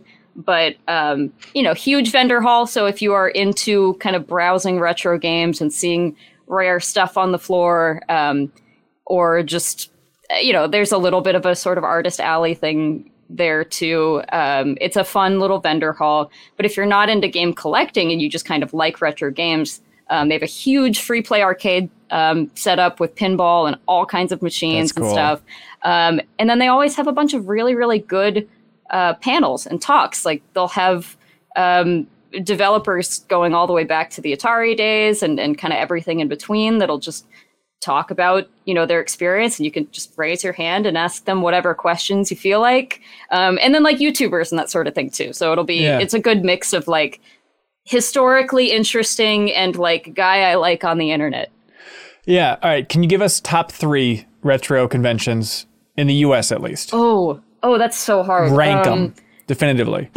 I don't want to rank them. You have to. I'm Port- sorry. Portland is my favorite. okay. Um, I really enjoyed Midwest Gaming Classic um, that I went to earlier this year. Is that Wisconsin? That is in Wisconsin. Okay. Yeah, you guys could totally go. I know. I should. We should next year for sure. Yeah. When is it normally? Oh, May-ish, I think, April or May. Great. We're there. Kyle? Yeah. Book a flight. We're going to Wisconsin. and then uh, I I I really don't know. Um Hmm. I'm going to hurt so many feelings because right. I've been I've been to so many of these, and they're gonna be like, "You didn't pick mine." What? I, okay, I'm gonna or, I'm gonna say one feelings. that I'm gonna say one that I actually haven't been to because I just keep hearing it's the best one, which is uh, Long Island Retro Gaming Expo. Hmm. Okay. Um, it's inside of the Museum of of Aerospace and Flight or something like that, and so they'll have oh, like weird. Like lunar lander set up next to a lunar lander like that's good, and they can talk about like space war fun. and stuff. Oh, yeah. that's that's perfect. I I really want to go to that one. That's like one of the few I haven't been to. Um, I think almost all of them are worth going to, but if you're not sure, feel free to reach out to me on Twitter or something, and I'll tell you if if that one's the dud. Uh, we don't we don't have a Seattle Retro Gaming Expo anymore, but that one was uh, not doing so hot. Oh, really? Towards the end there. So. That's a bummer. I'll be honest with you. All right, appreciate it. Um, hey Kyle, do you know what is doing hot? Uh, is it uh, is it the website where people subscribe? Right, warmer, warmer. If you're watching the video version, it's in the lower hand, right hand side of the screen. Patreon. That's right, Patreon.com/slash MinnMax with two N's. Thank you everybody for checking out that website. That is how we exist. That is how this show has existed and continued to grow for three years. It's what allowed us to bring on more voices like Kelsey Lewin. Uh, so please go there, find the tier that's right for you, and please help thank some of our bigger supporters, people like Lee Leder Games, they want everybody to know about Ahoy, which is a new tabletop game, technically shipping in November. But Ahoy, it's a game of seafaring and smuggling, Jeff M. Nice. This is from the thank you, the alley oop they call it. Uh, but this is from the creators of Root, which is one of the most beloved games, and it's very well known for an asymmetrical design, and that's the, very much the cool thing about Ahoy as well, where it's a more accessible version of a game like Root. But the idea is you can play two to four players. Two players, you're controlling the seas, controlling territory. It's a pirate game, right? Smuggling, all this good stuff. And then the third and fourth player, as you add them, they are smuggling stuff around the map, which changes the values of the territory that the first first two people are controlling. The art is fantastic. Please check it out. We've given out copies each and every week throughout the month, thanks to Leder Games for supporting us in a big way. And so we have one more copy of Ahoy to give out, only for folks in the US. I'm very sorry. But follow MinnMax on Twitter at MinnMax Show and we will have a tweet that you could retweet to win a copy of Ahoy. So please help support them. There's a link below if you want to check out that tabletop game. Um, hey, Kyle. Yes. Have you ever heard of Raycon? No. Jeff, have you ever heard of Raycon? Of course I have, but you should tell everyone else. That's right. Well, their copy starts with You've probably heard of Raycon, which are the headphones, everybody, the headphone company. Ah. They say in the five years since Raycon's launch, they've become known for a few things all day comfort, a perfect fit, an impressive battery life, and of course, premium sound at affordable prices. Which is why we're excited to share that a new player has entered the game. They want everybody to know about Raycon's gaming series. They ship these things out, so gaming earbuds, which uh, crack that open, put them in, immediately I was struck. I just I have like the um I thought there were the nice like Apple earbuds or whatever, and then just blasting these like, oh, there can actually be like bass in earbuds. Like it sounds so much better. It's like okay, even for podcasts, Kyle, you can listen to our voices, but it'll just blast into your ears. And I hear that also music will play out of these.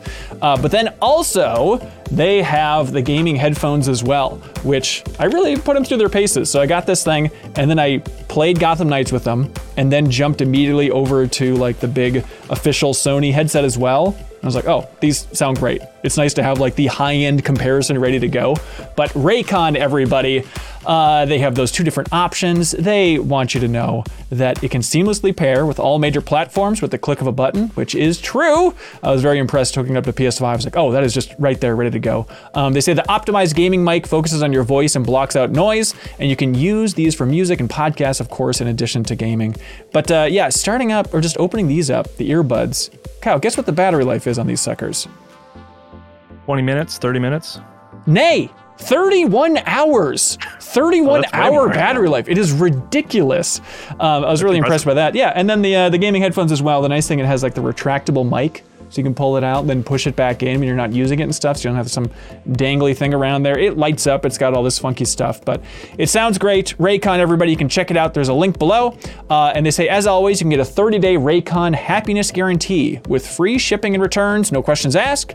And they want everybody to know that you can go to buyraycon.com slash minmax today to get 15% off of your Raycon order.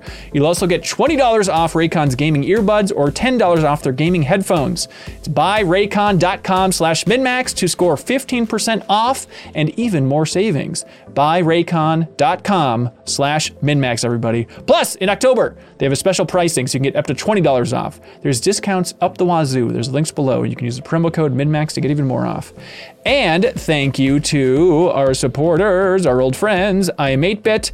They want everybody to know about Garbage Pail Kids, Mad Mike, and the Quest for Stale Gum. This is an I am 8-Bit exclusive cartridge. This game is out now. It is out on many platforms, but the cool thing about this is it's actually released on an old NES cartridge as well, which functions.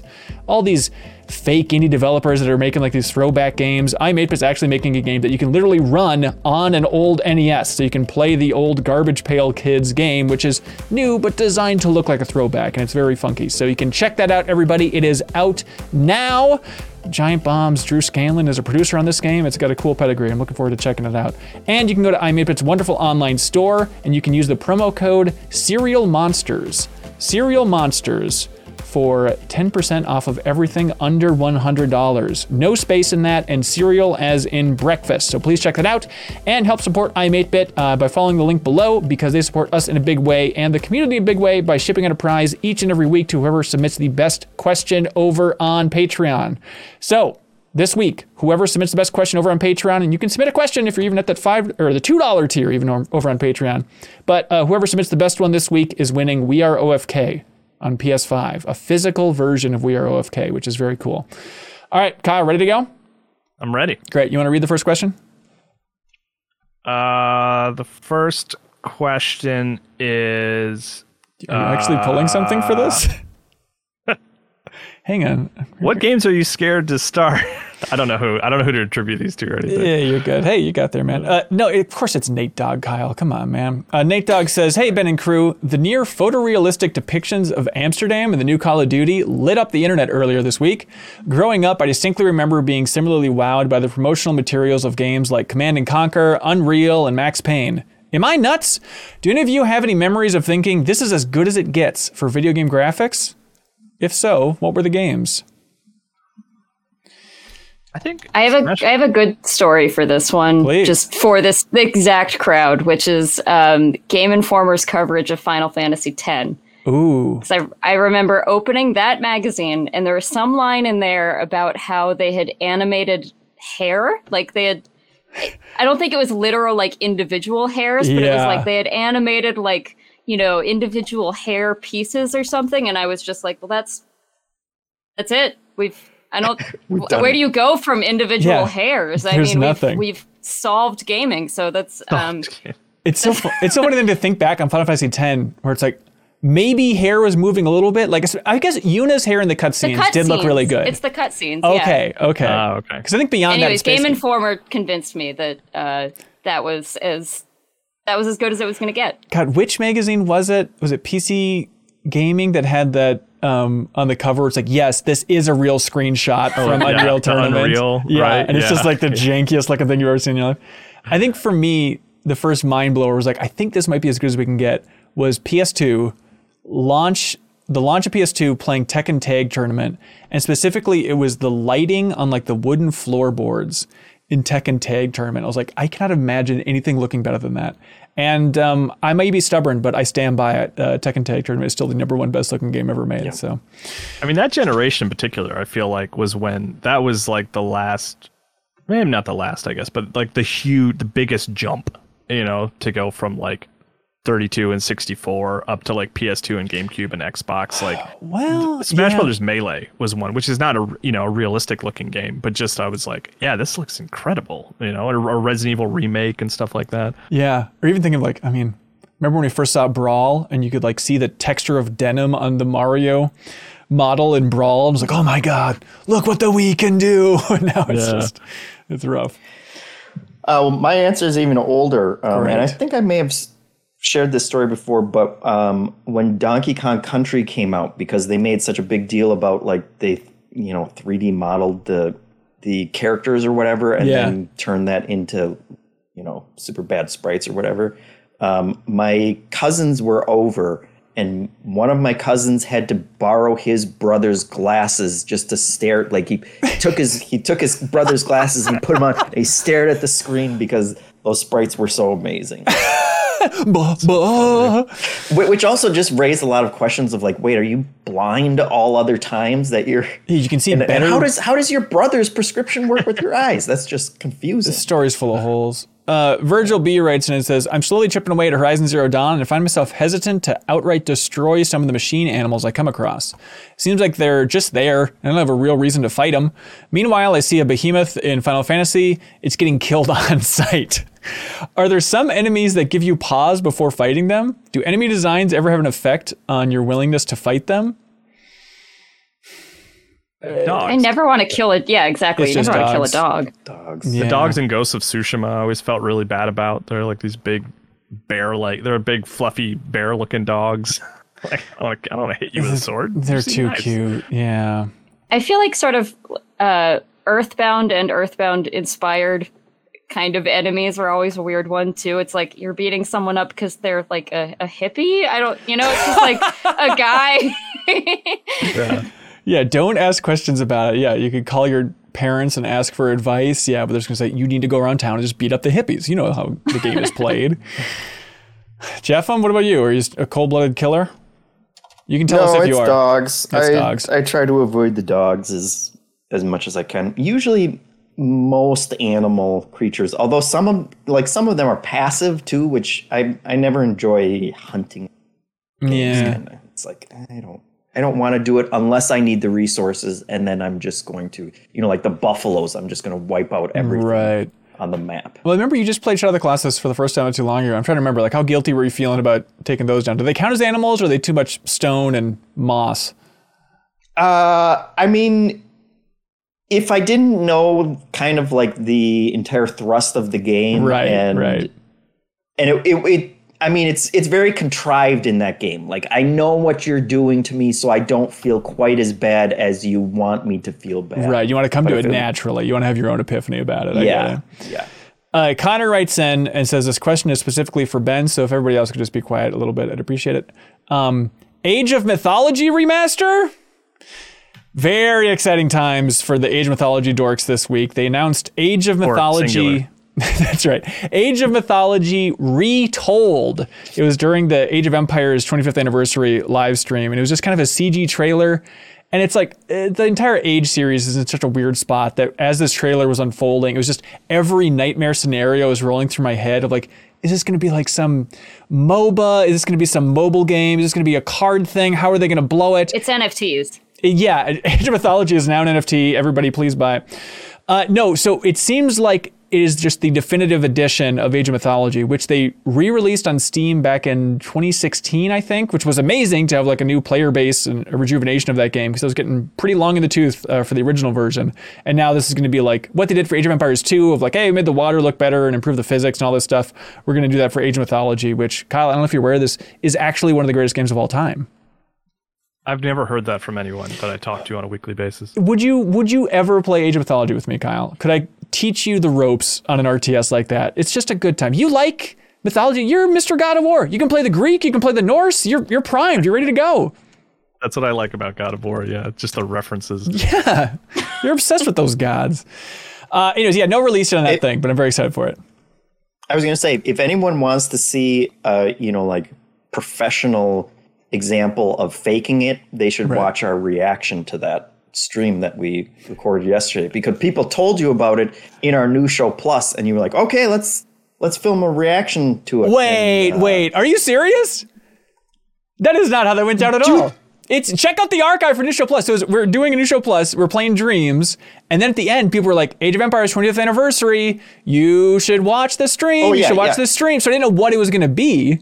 I was like, oh, Age of Empires no, is I'm on saying Xbox. my reaction to it, Hanson. I don't know what Age of oh. Mythology is. I thought you were saying they told me what the announcement was and I was faking it. No, I was very no, excited. Okay, no. It was me being as polite as possible and and trying not to not to harsh your buzz with what is Age of Mythology. and who cares Someday. I, the world should. Someday, I'll get everybody into it. It'll be great.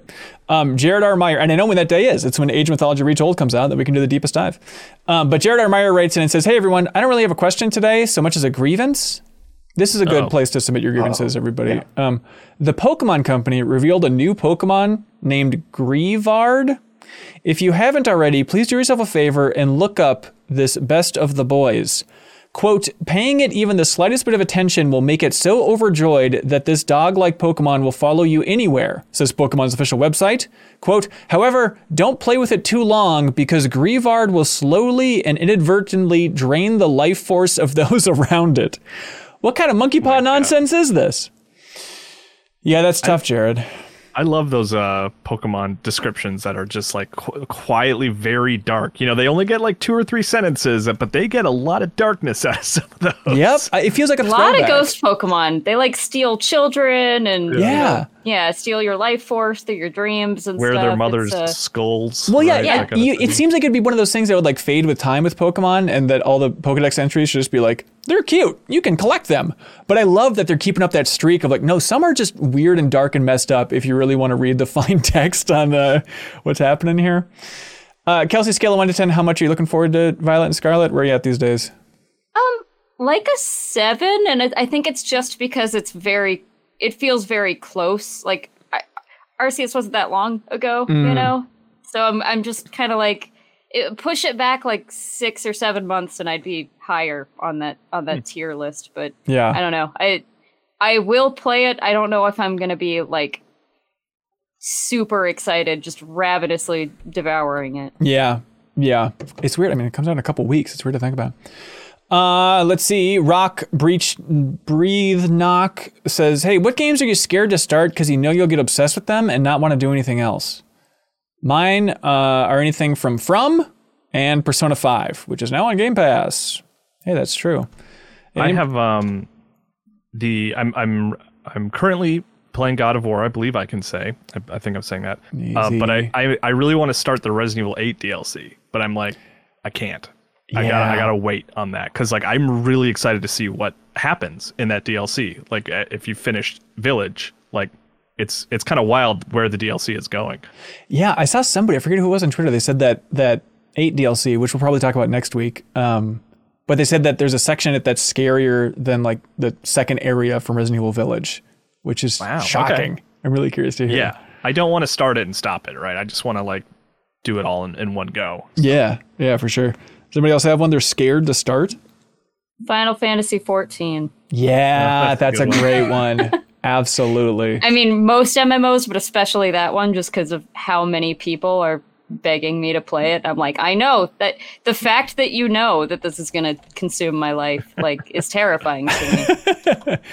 Like, Sarah's fine. She's still a functional member of society. She's still think. mostly human, I think.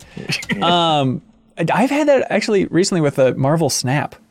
Like uh, everyone's screaming about Marvel Snap. You know, we just had a Discord channel created about it. Um, Gazi Garage even wrote in and said, "I know there are a lot of games right now that are out, but Marvel Snap, everybody, it's here and it's great, and it's not getting enough love.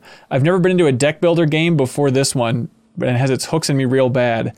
And that kind of falls in that camp of like, yeah, best case scenario, I play it and then get quote unquote addicted to it. Like, I don't know if that's a tempting thing. I've dabbled. I'm going through the tutorial, Jeff, and I don't think it's quite locked me in. But are you sucked into that thing? No, I've I've kind of I preemptively have stopped playing it Really? for those reasons because I because I feel like I'm gonna get to the point where there's a paywall of some sort, e- e- which may not even be in yet. I don't but you know it's gonna come. You know they're gonna patch it in with some update or something. I think they're banking on, you know, even what they push in the tutorial of like, oh, you can upgrade your cards and get like a 3D or basically a shiny version of them. And you seem like a logical fella that'd be immune to worrying about having a 3D Hulk card. Yeah, I know.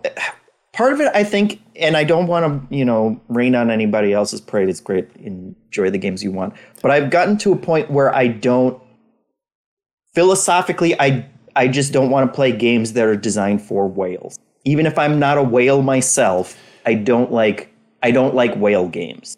Okay. And I, I feel like this i don't know if it is i don't know it seems like it's not everyone buying every customization that they can get or whatever but like that's that's still the that's still the model for it of like we're going to give you as many microtransactions as you want to buy knowing that some people are just going to buy every single one of them. Yeah, people in the backstage pass here are screaming it's all cosmetics though. Even then, still cosmetic whales freaks you out.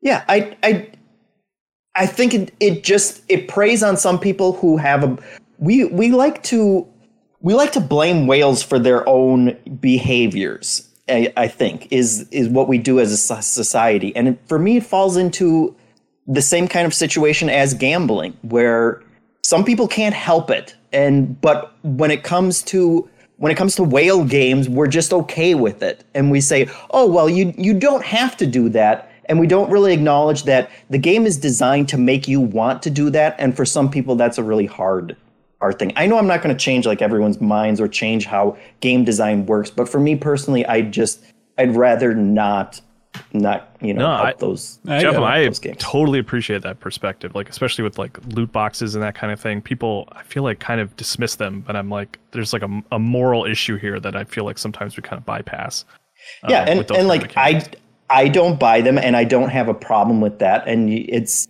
I understand people, I understand people from that perspective of like, well, you don't have to buy it and it's, it's easy not to buy it. But for some people, it really isn't. And I don't like that when, when like developers talk about that, there have been ones that are very open of like, yeah, like this game is funded by by like some people who spend a ton of money on it and that just kind of makes me that makes me worry about those people like like it, it's it's not just it's not just millionaires who are like, yeah, I don't care, I have all the money. Like I'm having a super fun time. Like for some people, that is a straight up addiction that they struggle with, and it causes problems for them. And I don't, personally speaking, I don't think that should be an economic model for game development. Yeah.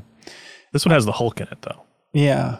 And it's, Snap. in lighter news, there's a bird on Kelsey's shoulder, and it looks really cool. uh, I done been. where'd that bird come from? I missed it. He's been here the whole time. Oh my god! Oh my it's, god! It's normally just a, a tail because he's kind of like you know, oh. wow, kind of cuddling in there. he hurt his leg, back. so he's been doing a lot of just cuddling lately. That's cute. Uh, yeah. I, I done been to Raidson and it says, Miss joke opportunity. Um, y'all should be ashamed of yourselves. On the previous episode of the MinnMax show, when discussing the Silent Hill news from last week, Kyle mentioned that Bloober team has the blueprints to make a very cool game missing the opportunity to say they have the blueprints. And Kyle, I don't know if you'd like to formally apologize for not saying blueprints, yeah. but I feel I'm like you've been so on top. You've been so on top of making sure there aren't missed joke opportunities, yeah. and they still they still happen. They squeak like in. I just can't catch you, them all. You've been doing a good job. I just want to recognize. Thank you so much. I've been interrupting that. so many people on this podcast just to try and work in any possible pun, just so nobody will yell at us in in the future episodes. But it's just not enough. Uh, Ampex Infinite writes in and says, Last week was the worst time for Ben, period. No, the worst time for Ben to mix up Observer and Observation, two different games. Right after talking about Bloober Team games, he said that No Code made Stories Untold and Observer. It's funny how both those teams ended up working on Silent Hill games. So Observer and Observation are two different games, and now both those studios went on to make Silent Hill games, which is just. Uh, asking for everybody to get super confused. But yeah, that uh, sounds like the plot of a future Silent Hill game. Yep. Just you've you've gone back to a town where two developers work on similarly titled games, and you just stop. they just Jeff, send stop. you back and forth. Come on, I know it's Halloween, but I'm scared. I'm scared. You got to stop talking. Seriously. Uh, Eric Reitz writes in and says, Hello, crew. Better Quest goal alert. Lately, I found myself way too pressed for time to get anything done outside of the normal daily responsibilities. I really want to make time for writing and staying more present minded. So, to find that extra time, I'm going to wean myself off of the nightmare that is Twitter. The goal by the end of next month is to get down to a healthy 10 minutes a day. Does that sound like too much? Um, that sounds great. 10 minutes a yeah, day. Good, good yeah, goal. That seems, that seems solid. I always get dinged by this by having timers on Twitter, but then for like, there's a lot of just basic businessy stuff that happens in like DMs on Twitter and stuff. So having that timer when I'm trying to send a DM is like the most stressful thing because I know I'm going to get locked out. So I have to write my messages like in Google Docs ahead of time, then copy and paste them over like a dweeb. Uh, but way to go, Eric. Yeah, get rid of Twitter, please. It's it's just more and more exhausting every day. I don't know if I'm just getting older or the discourse is changing or I follow the wrong people, but no, every it's getting worse. Good lord, Kyle. Well, once Elon Musk owns it, it's going to be so much. then it's going to be supercharged. yeah. Going to the moon, baby. uh, Kyle, do you get bummed out from Twitter? Mm-hmm. Yes. Everyone gets bummed out from Twitter. That that's like built yeah. into the platform. I think. Okay. I do have a very like I don't I don't scroll the main feed much. Like I look at ah, what did people react to what I say? Let me check my DMs. I see how you it know. Is. I don't I don't really look at what's trending and stuff. Yeah. And that that's a decent way to approach it. But are, are those all pleasant? People are nice to you? Yeah, I guess I'm pretty lucky that way. Or I just don't say anything really egregious or offensive that yeah. would make people get upset. You just do the games are awesome tweet every four months. Um, yeah. The coward's way out on Twitter. Kelsey, do you get a lot of hate on Twitter? You, you're you're a bigger person on there. Uh, you know, I get I, I'm always surprised by what ends up um, upsetting people. Like, yeah. it, and it's not like this was the vast majority or even a, a tiny, you know, like it wasn't that many people, but like the tweet you referenced earlier where I was just like, I just feel like people should be talking about Xenoblade Chronicles 3. There are some people really angry. Oh my god. What angle? Like, well, maybe if it wasn't such a long oh, game sure. and it switches a terrible console, and maybe if you did something better with your life. And I'm like, oh, okay. All things that you have direct control over. It's just, yeah. I mean, I know. I like a video game. I know uh, people on Twitter complain a lot, and uh, you know, internet celebrities complain a lot. But just every once in a while, I just dare you, just look at the replies to a Jason Schreier tweet, any of them. Look at the replies to like an Ed Boon tweet and just get some sense of like people at that caliber and what they have to deal with every day. I mean, Jason Schreier is just, you know, what he tweeted about, I don't remember what some innocuous thing, and he just like was sharing a bunch of examples of like, yeah, here's just four people saying Jews should die after I tweeted out about the release date of this game. It's like, it's just their standard thing. What are you going to do? Um, Joran says, Yo, MinnMax crew, uh, I just tried truff, which is spicy truffle sauce, for the first time, and it was really good. I've never heard of that, but that sounds great. Um, what are your go-to sauces and dips? Side note: extra hugs for Kelsey. Congratulations. Oh, thanks. Um, go-to sauces and dips. I like a good a, honey I'm mustard. Oh, that's what I was gonna say. Really? Oh. Hell, yeah. we have the same taste in liquids. is, is sauce a liquid? Sauce a liquid. Oh yeah. yeah. oh, big time. Does yeah. this count as um like a slime? Does wasabi? That's a sauce, right? Would you count that as a sauce or a dip? It's like a paste. So yeah, paste? Can I lump that? Do, are you here? mixing it into soy sauce and like making a mm, wasabi? Maybe I should be, but this is I don't know where my thought went to. Where it's like, uh, just a couple weeks ago, I just had that epiphany of like, wait, I love wasabi. I am delighted every time I'm dying from eating too much wasabi. I think it's just, yeah, it's fun. It doesn't hurt the same way as other spicy things. Like it fades so quickly. It feels like a mm-hmm. mint for your nose. Um, then I was like, I could just buy this. I forgot. And so I'm now delighted to have just a big tube of wasabi in my fridge and I can just put it on everything. And then, you know, my wife just looks at me confused as I'm like, oh, oh, like joking at the dinner table and delighted. it's so with, good. It's so fun. It's so fun. Uh, sausage dips. What else do we miss? Jeff, what do you got? Uh, nothing. Nothing. I don't no, like a, I mean, marinara. Life. I put I when I when I eat buffalo wings, I dip them in ranch. Isn't that exciting? uh, Uncharted Wolf writes in and says, "Massive thanks to Kelsey for having me on Collector Corner, uh, the first community guest on that show. There we go. Thanks for being on." Yeah, uh, enjoyed that last episode, Kelsey. That was fun. Uh, Collector Corner, if you if you missed it, this is our uh, limited series run uh, with Kelsey hosting, just showing off amazing game collections from around the industry and then also from the community. We highlight uh, somebody new each and every week. It has to be a Patreon supporter though, so if you have an amazing collection, you can jump in there, and there might be a good opportunity to show off stuff in the future. Um, have you learned anything doing that show so far, Kelsey? Have you had an epiphany?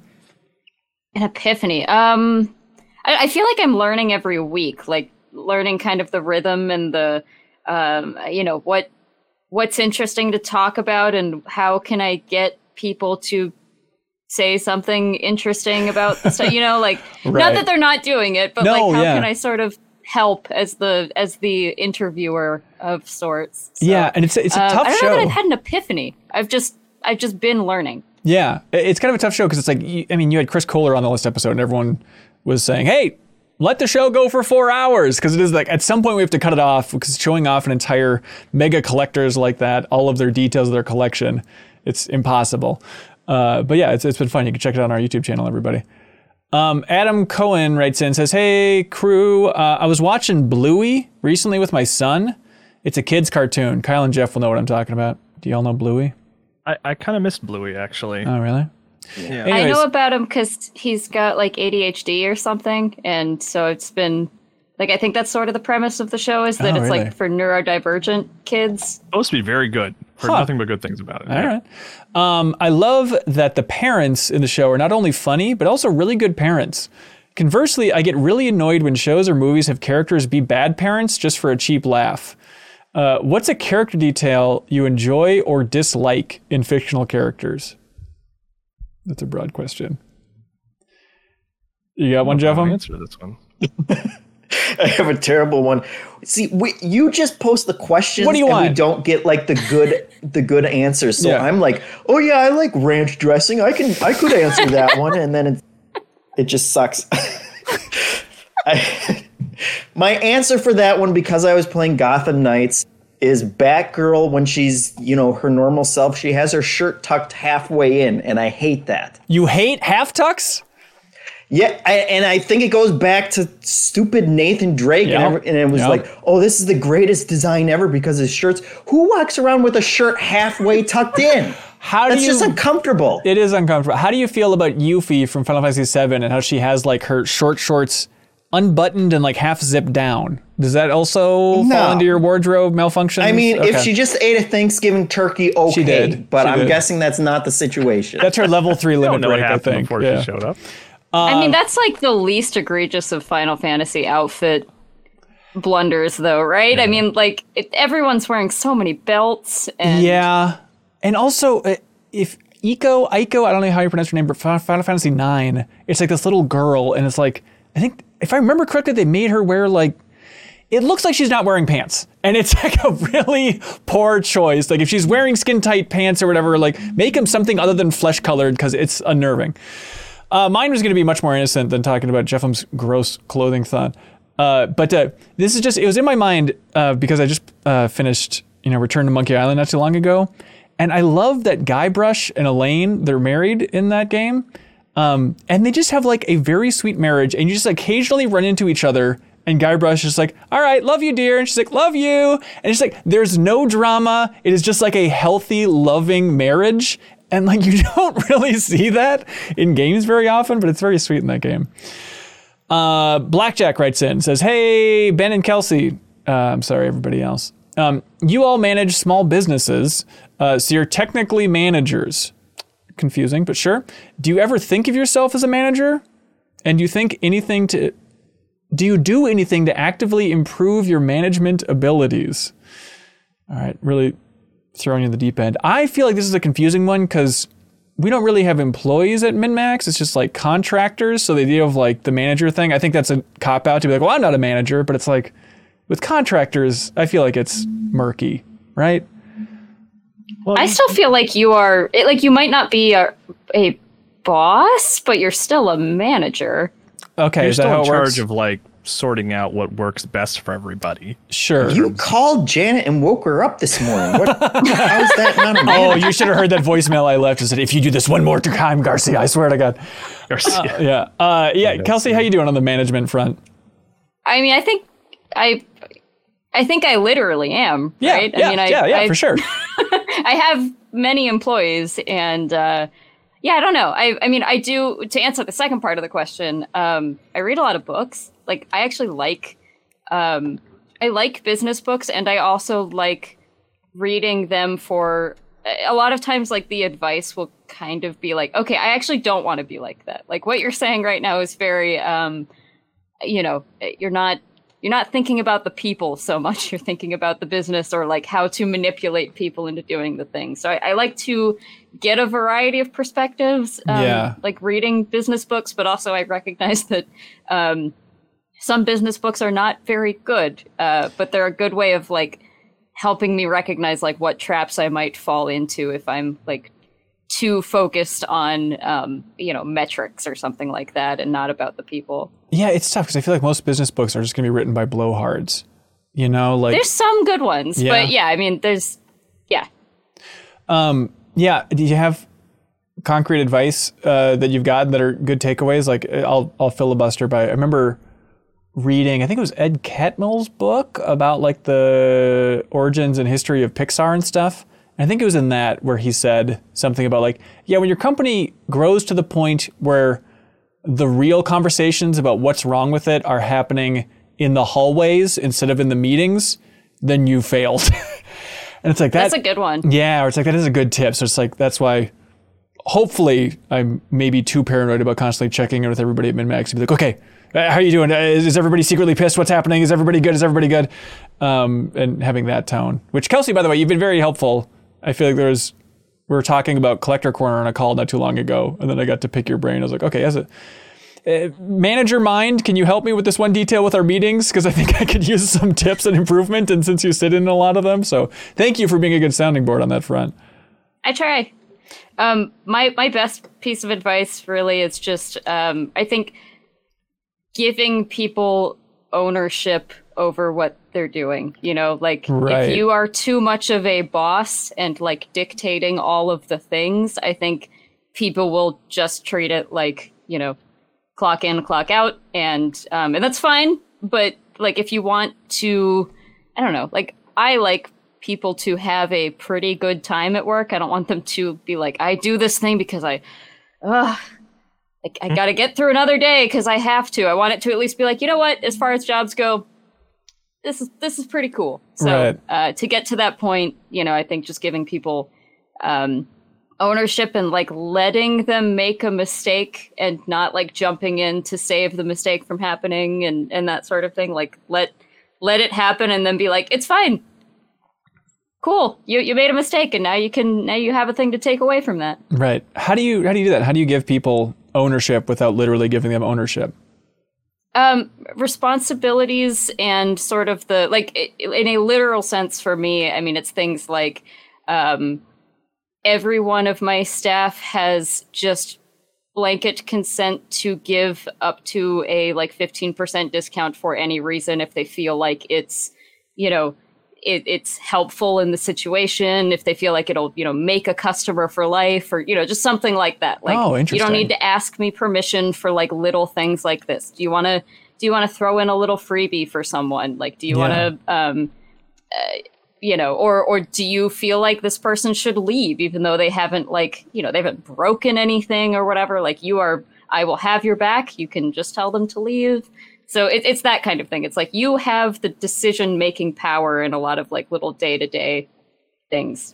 Yeah. that makes sense? Yeah, yeah. I mean, Kyle, are you dealing with being a manager for the first time now back at Game Informer? Uh, yes. I mean, I, I, I was a manager in my like my retail days. Sure. You know, um, and then at GameSpot, I was almost similarly to you, working with like freelancers a lot. Okay, yeah. And contractors and stuff. Um, but this is, yeah, I mean, that was one of the reasons that I was wanted to, you know, pursue the the sort of the new job at Game Informer was it is a, a managerial position, and I do have people who report to me directly. So it is. I'm actually appreciating this conversation because I do feel like I need to think about that a lot more about it and and be better about it. Yeah. Uh, have you learned anything so far? Has Blake Hester snapped on you or anything? Oh, we fight constantly. I would imagine, yeah. Uh, arguing about game of the year already. Oh, Slack. fun. oh, fun. Uh, no, do you have any lessons so far? I mean, I know it's been literally no, a week and a half. It, yeah, no, nothing. No, no, no, no huge lessons to take away yet, for sure. Okay. All right. Well, fill us in when you got them. Um, Jeff M, do you have advice on good management in the past? Uh, yeah, but it's all it's all centered around a two year old now. Um, oh, interesting. Let them do whatever they want because you're not going to. Just give up. Yep. I guess yeah, parenting. That's that's. I mean, there probably is. I bet parents are better managers inherently, right? There's got to be some overlap there. I'm sure there are 3,000 books I mean, written on this exact topic. Parents. Uh, sure, I suppose so. I mean, I feel like the thing I just said about letting people make their own mistakes and stuff is probably like that's probably also in a parenting book, right? Right. Yeah, I'd imagine. Yeah, for sure. Yeah. Uh, Mick Crack Kenway Redstone says, I just want to highlight Suriel Vazquez's new excellent video essay. Can open world games exist without conquest? This is a essay that Suriel put up. yeah, yeah, check it out. It's a it's on his official YouTube channel. Check it out. Help support Suriel. Um, Mulligan writes in and says, "Hey Ben, uh, the new shows all look great at MinnMax. Thank you. Um, but as someone who primarily enjoys MinnMax through podcasts and not YouTube or Twitch, I can't keep up with them as much as I'd like. I'd love to hear your thoughts on MinnMax's lean towards video instead of podcasting content. Is the move towards video due to audience numbers, the creative opportunities video offers, just the fact that computer games are a visual medium?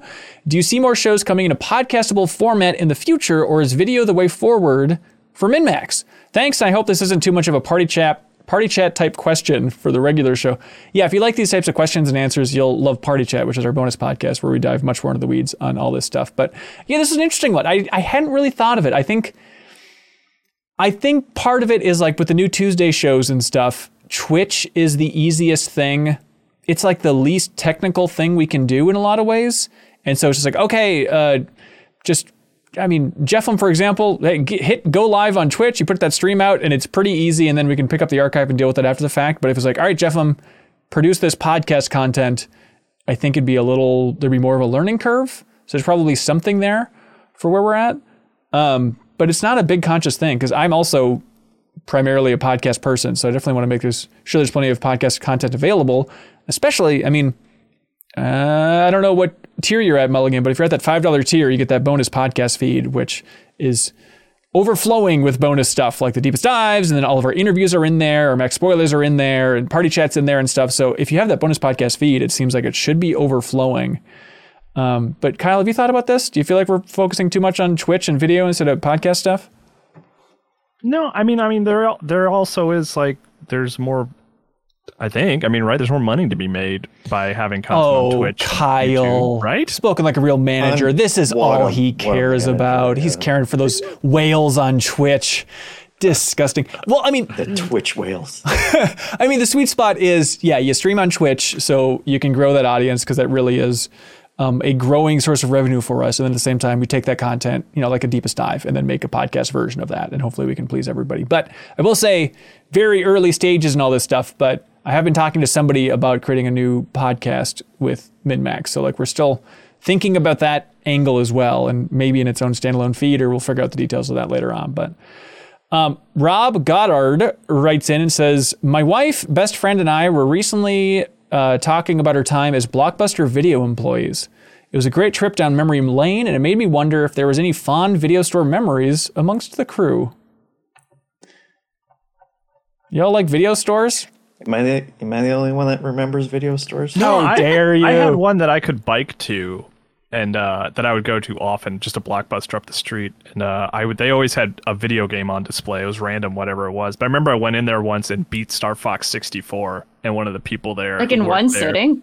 Yeah, I mean it's not a long game, Star Fox 64. Well, yeah, but uh, that's still are, are they your lot. daycare or something? No, I don't know. I, I was a pleasant enough kid. I wasn't causing trouble. I just wanted to go play Star Fox. And I remember the, the where the are your parents?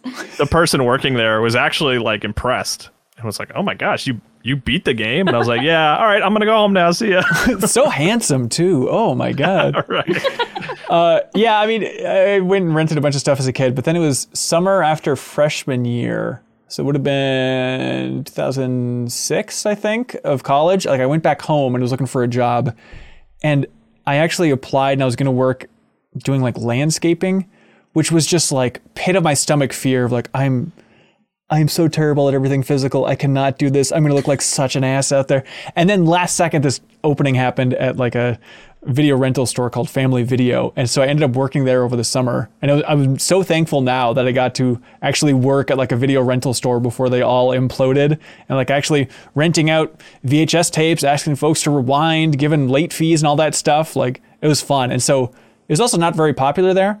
And so every morning I would just go in and I would blast the Smash Brothers Melee soundtrack over the, over the speakers, and I would play Ocarina of Time on the computer, just like a ROM of Ocarina of Time, and then nice. talk about movies with people when they came in, and it was it was awesome. I loved it. I mostly rented video games at the video rental stores growing up. Yeah, you know, I, games are expensive, so you know, I'm not yep. buying you Gex, but sure, you can rent Gex. And then all the references went over my head. So perfect. Uh, yeah, I, I do I do weirdly miss like the worst part about going to a movie rental place is now the best part, which was just kind of like wandering the aisles yes. and looking at movies, looking for something to watch. But there's but looking back on it, there's something quaint about people from all over going to that same place and doing that same thing and you know doing it with other people as opposed to just looking through like an endless Netflix stream of, and you still can't decide what to watch. But yeah, I wonder emotionally. But, ba- but back then, that that always felt terrible. It was like, God, I don't want to go there, and I don't want to spend thirty minutes looking, and there's nothing to watch anyway. But but now, I guess I have nostalgia for that. Yeah.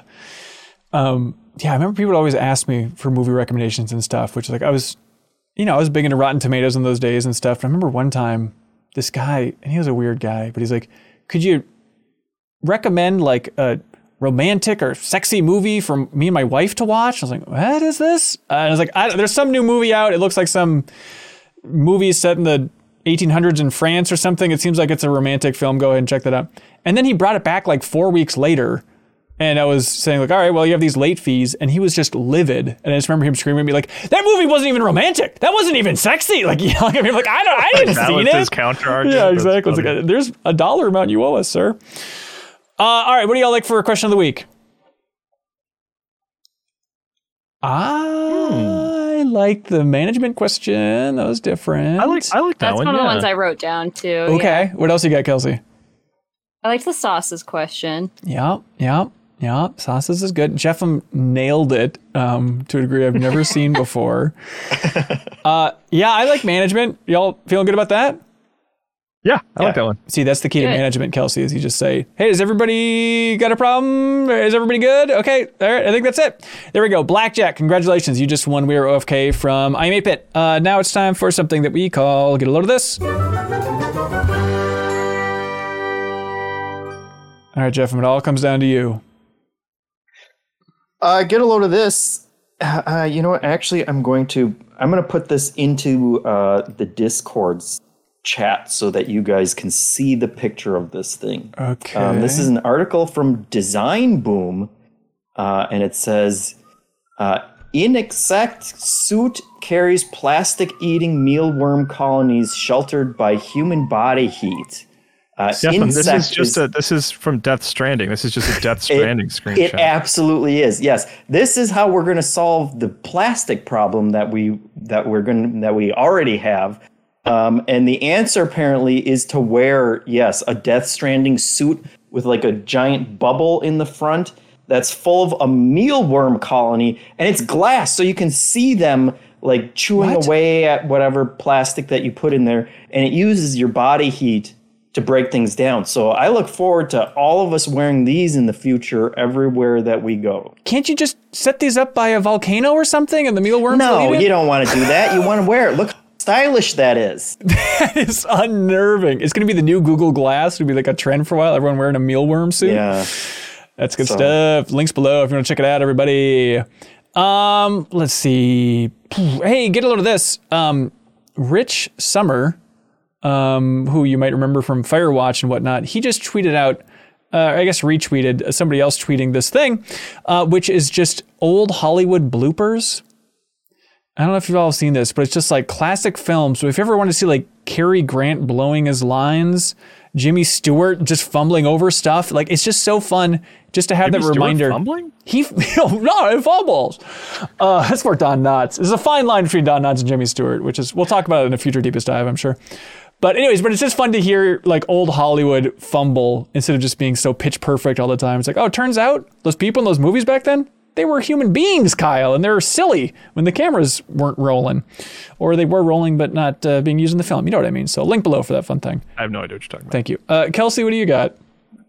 So get a load of this. Uh, there was an auction recently in Paris where a bunch of dinosaurs were sold, and uh, this is just wild to me because I never really considered the idea that one could just purchase a dinosaur. Like don't get feel- Ben started on auction Hang on, what's this? What's this? It's a big sword. Well, a Fallen Kingdom, it completely crapped the bed on that. But okay, yeah. But uh, how much are these things?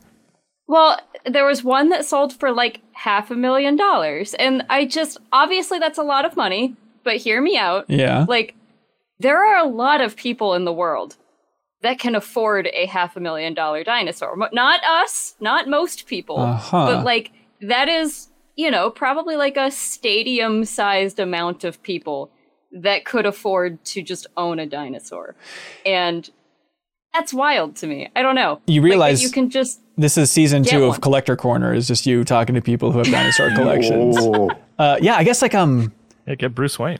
Thomas Jefferson was really into buying dinosaur skeletons and fossils and stuff. I just feel, I mean, I know this is a tired argument for auctions, and this is probably happening at art auctions all the time where it's like, it belongs in a museum or whatever, but like, it actually feels like dinosaurs kind of belong in a museum, right? Like, not everyone. You gotta, there's some redundant, some boring I guess herbivore. There's a lot of, I guess there's more dinosaur, like complete dinosaur skeletons than I thought yeah. there were. I mean, unlike you know a piece of art, this is a thing that just does technically exist out in the world. yeah, you know, like people had to weird. track it down and dig it up, but yeah, you know. as Kyle referenced, the most the dumbest thing is Jurassic World Fallen Kingdom. They auction off living dinosaurs and it goes for like 1.2 million. It's like, what? That's it? One of seven dinosaurs on planet Earth? Okay.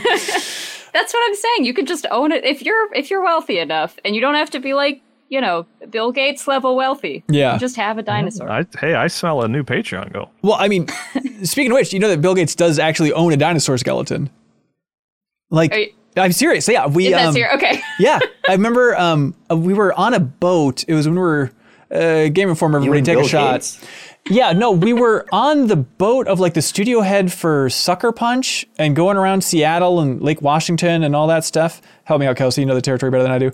But he's like, okay, we can either go this way or we can go this way. And if we go this way, we'll see Bill Gates' house and he has a full T Rex skeleton out in front. What? And then everybody else, and it's like lit up. It has like, you can see it online, you can find it. Um, but then everyone's like, well, let's okay, go the other I'm way. Getting on a boat this week. Yeah, you need what? to. I want to go. T- but everybody else on the boat wanted to go the other way, and I'm like, we get to see Bill Gates' T Rex. What are you doing? I tried to grab the steering wheel and grab I was going to say, yeah. they threw me overboard. He sucker punched me. Uh, Kyle, what do you got? Uh, hey, get a load of this. This is um, maybe you can fast forward a bit if you haven't seen uh, Nope, Jordan Peele's Nope.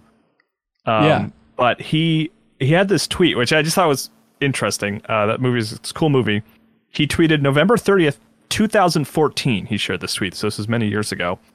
Dreamt that a baby chimp attacked some people, then ran to me and hugged me all scared. I woke up with tears streaming down my face. Hashtag yeah. bruh. yeah, I love that. Somebody in an interview asked him about that, and he didn't. Oh, he didn't did. even oh, remember cool. it. Yeah, but that's my oh, favorite thing so is digging through Twitter. He didn't remember it. He he he made a whole. Kyle, shut up. Uh, Jeff, do you get one from the community? Yeah, get a load of this. Uh, this one was from that flow state, um, and it's a it's an excerpt from a podcast because everybody has a podcast nowadays. Um, and this podcast is Tony Hawk and Jason Ellis, two you know old timer skateboarders. But it's just a it's a minute long clip of them talking about how doing doing the podcast that they're doing is costing them money every week and then just laughing maniacally about it as it like dawns on both of them that this is what they're doing with their time um, and it's very funny how is it costing them money I don't know. I guess because they're buying equipment or something like that. But but they Nonsense. just both have a very long and very good laugh. And I don't know if they were also imbibing things before this right. happened, but right, uh, see how it goes. It's very fun. There we go. Link below for all that fun stuff. Uh, all right. Thank you so much, everybody, for watching or listening to this episode of the MinnMax Show podcast. If you enjoyed it, you can share it online, leave a review, all that fun stuff. We appreciate it. Um, it was our anniversary, our third anniversary. Um, and I'm reminded every anniversary that the earliest discussions that we had about forming MinnMax, literally as early as you can get, um, we recorded them. And if you support MinnMax at the $5 tier, uh, you can unlock the bonus podcast feed where you can just listen to us for like two hours, very awkwardly working through what this thing could be. Um, and I mean, can, I think I, I really called it in that discussion where I said I think it might be good. you un- Mike, it's like Babe Ruth calling the shot. Uh, but uh, just for a sample of that, uh, don't be confused. This is a clip, everybody, from those earliest meetings. Do you see this as a full time thing for you, or like you just? I, I see. I don't know. I like have no. I have no idea either. Right? It yeah. could be. Are you going to do a Patreon for it? Yeah. Yeah. Yeah. I didn't even know that was something. Right. Yeah, yeah that's the plan. And so it's either going to be all Patreon or ninety percent freelance, you know, or like somewhere yeah, on that spectrum. I Are think. you talking about supporting yourself? Yeah. Are you leaving Game Informer? Yeah, for sure. Yeah. Oh, you didn't even know about that? No. Okay. Yeah. Yeah. But again, if you unlock uh, the bonus podcast feed, you can listen to that full discussion if you want to hear truly MinnMax's raw origins. Um, and you can just search in the bonus podcast feed. I think it's just called MinnMax's earliest meetings. If you search meetings, it'll it'll pop up in there. Um, also, this week at MinnMax, we had an interview with uh, Noah Falstein uh, from LucasArts. I mean, he's the person who hired Ron Gilbert just to tie everything together here. But we talk about his consulting on Return to Monkey Island. We talk about him co-designing Indiana Jones and the Fate of Atlantis. It's kind of a follow-up to our deepest dive there. He also worked at Google. He was like the chief game design officer or some nonsense uh, within Google for a while. So he saw the origins of Stadia. He's been in the industry for, I think, like 43 years at this point. He has a lot to say. So you can check that out on YouTube or in the bonus podcast feed if you're interested.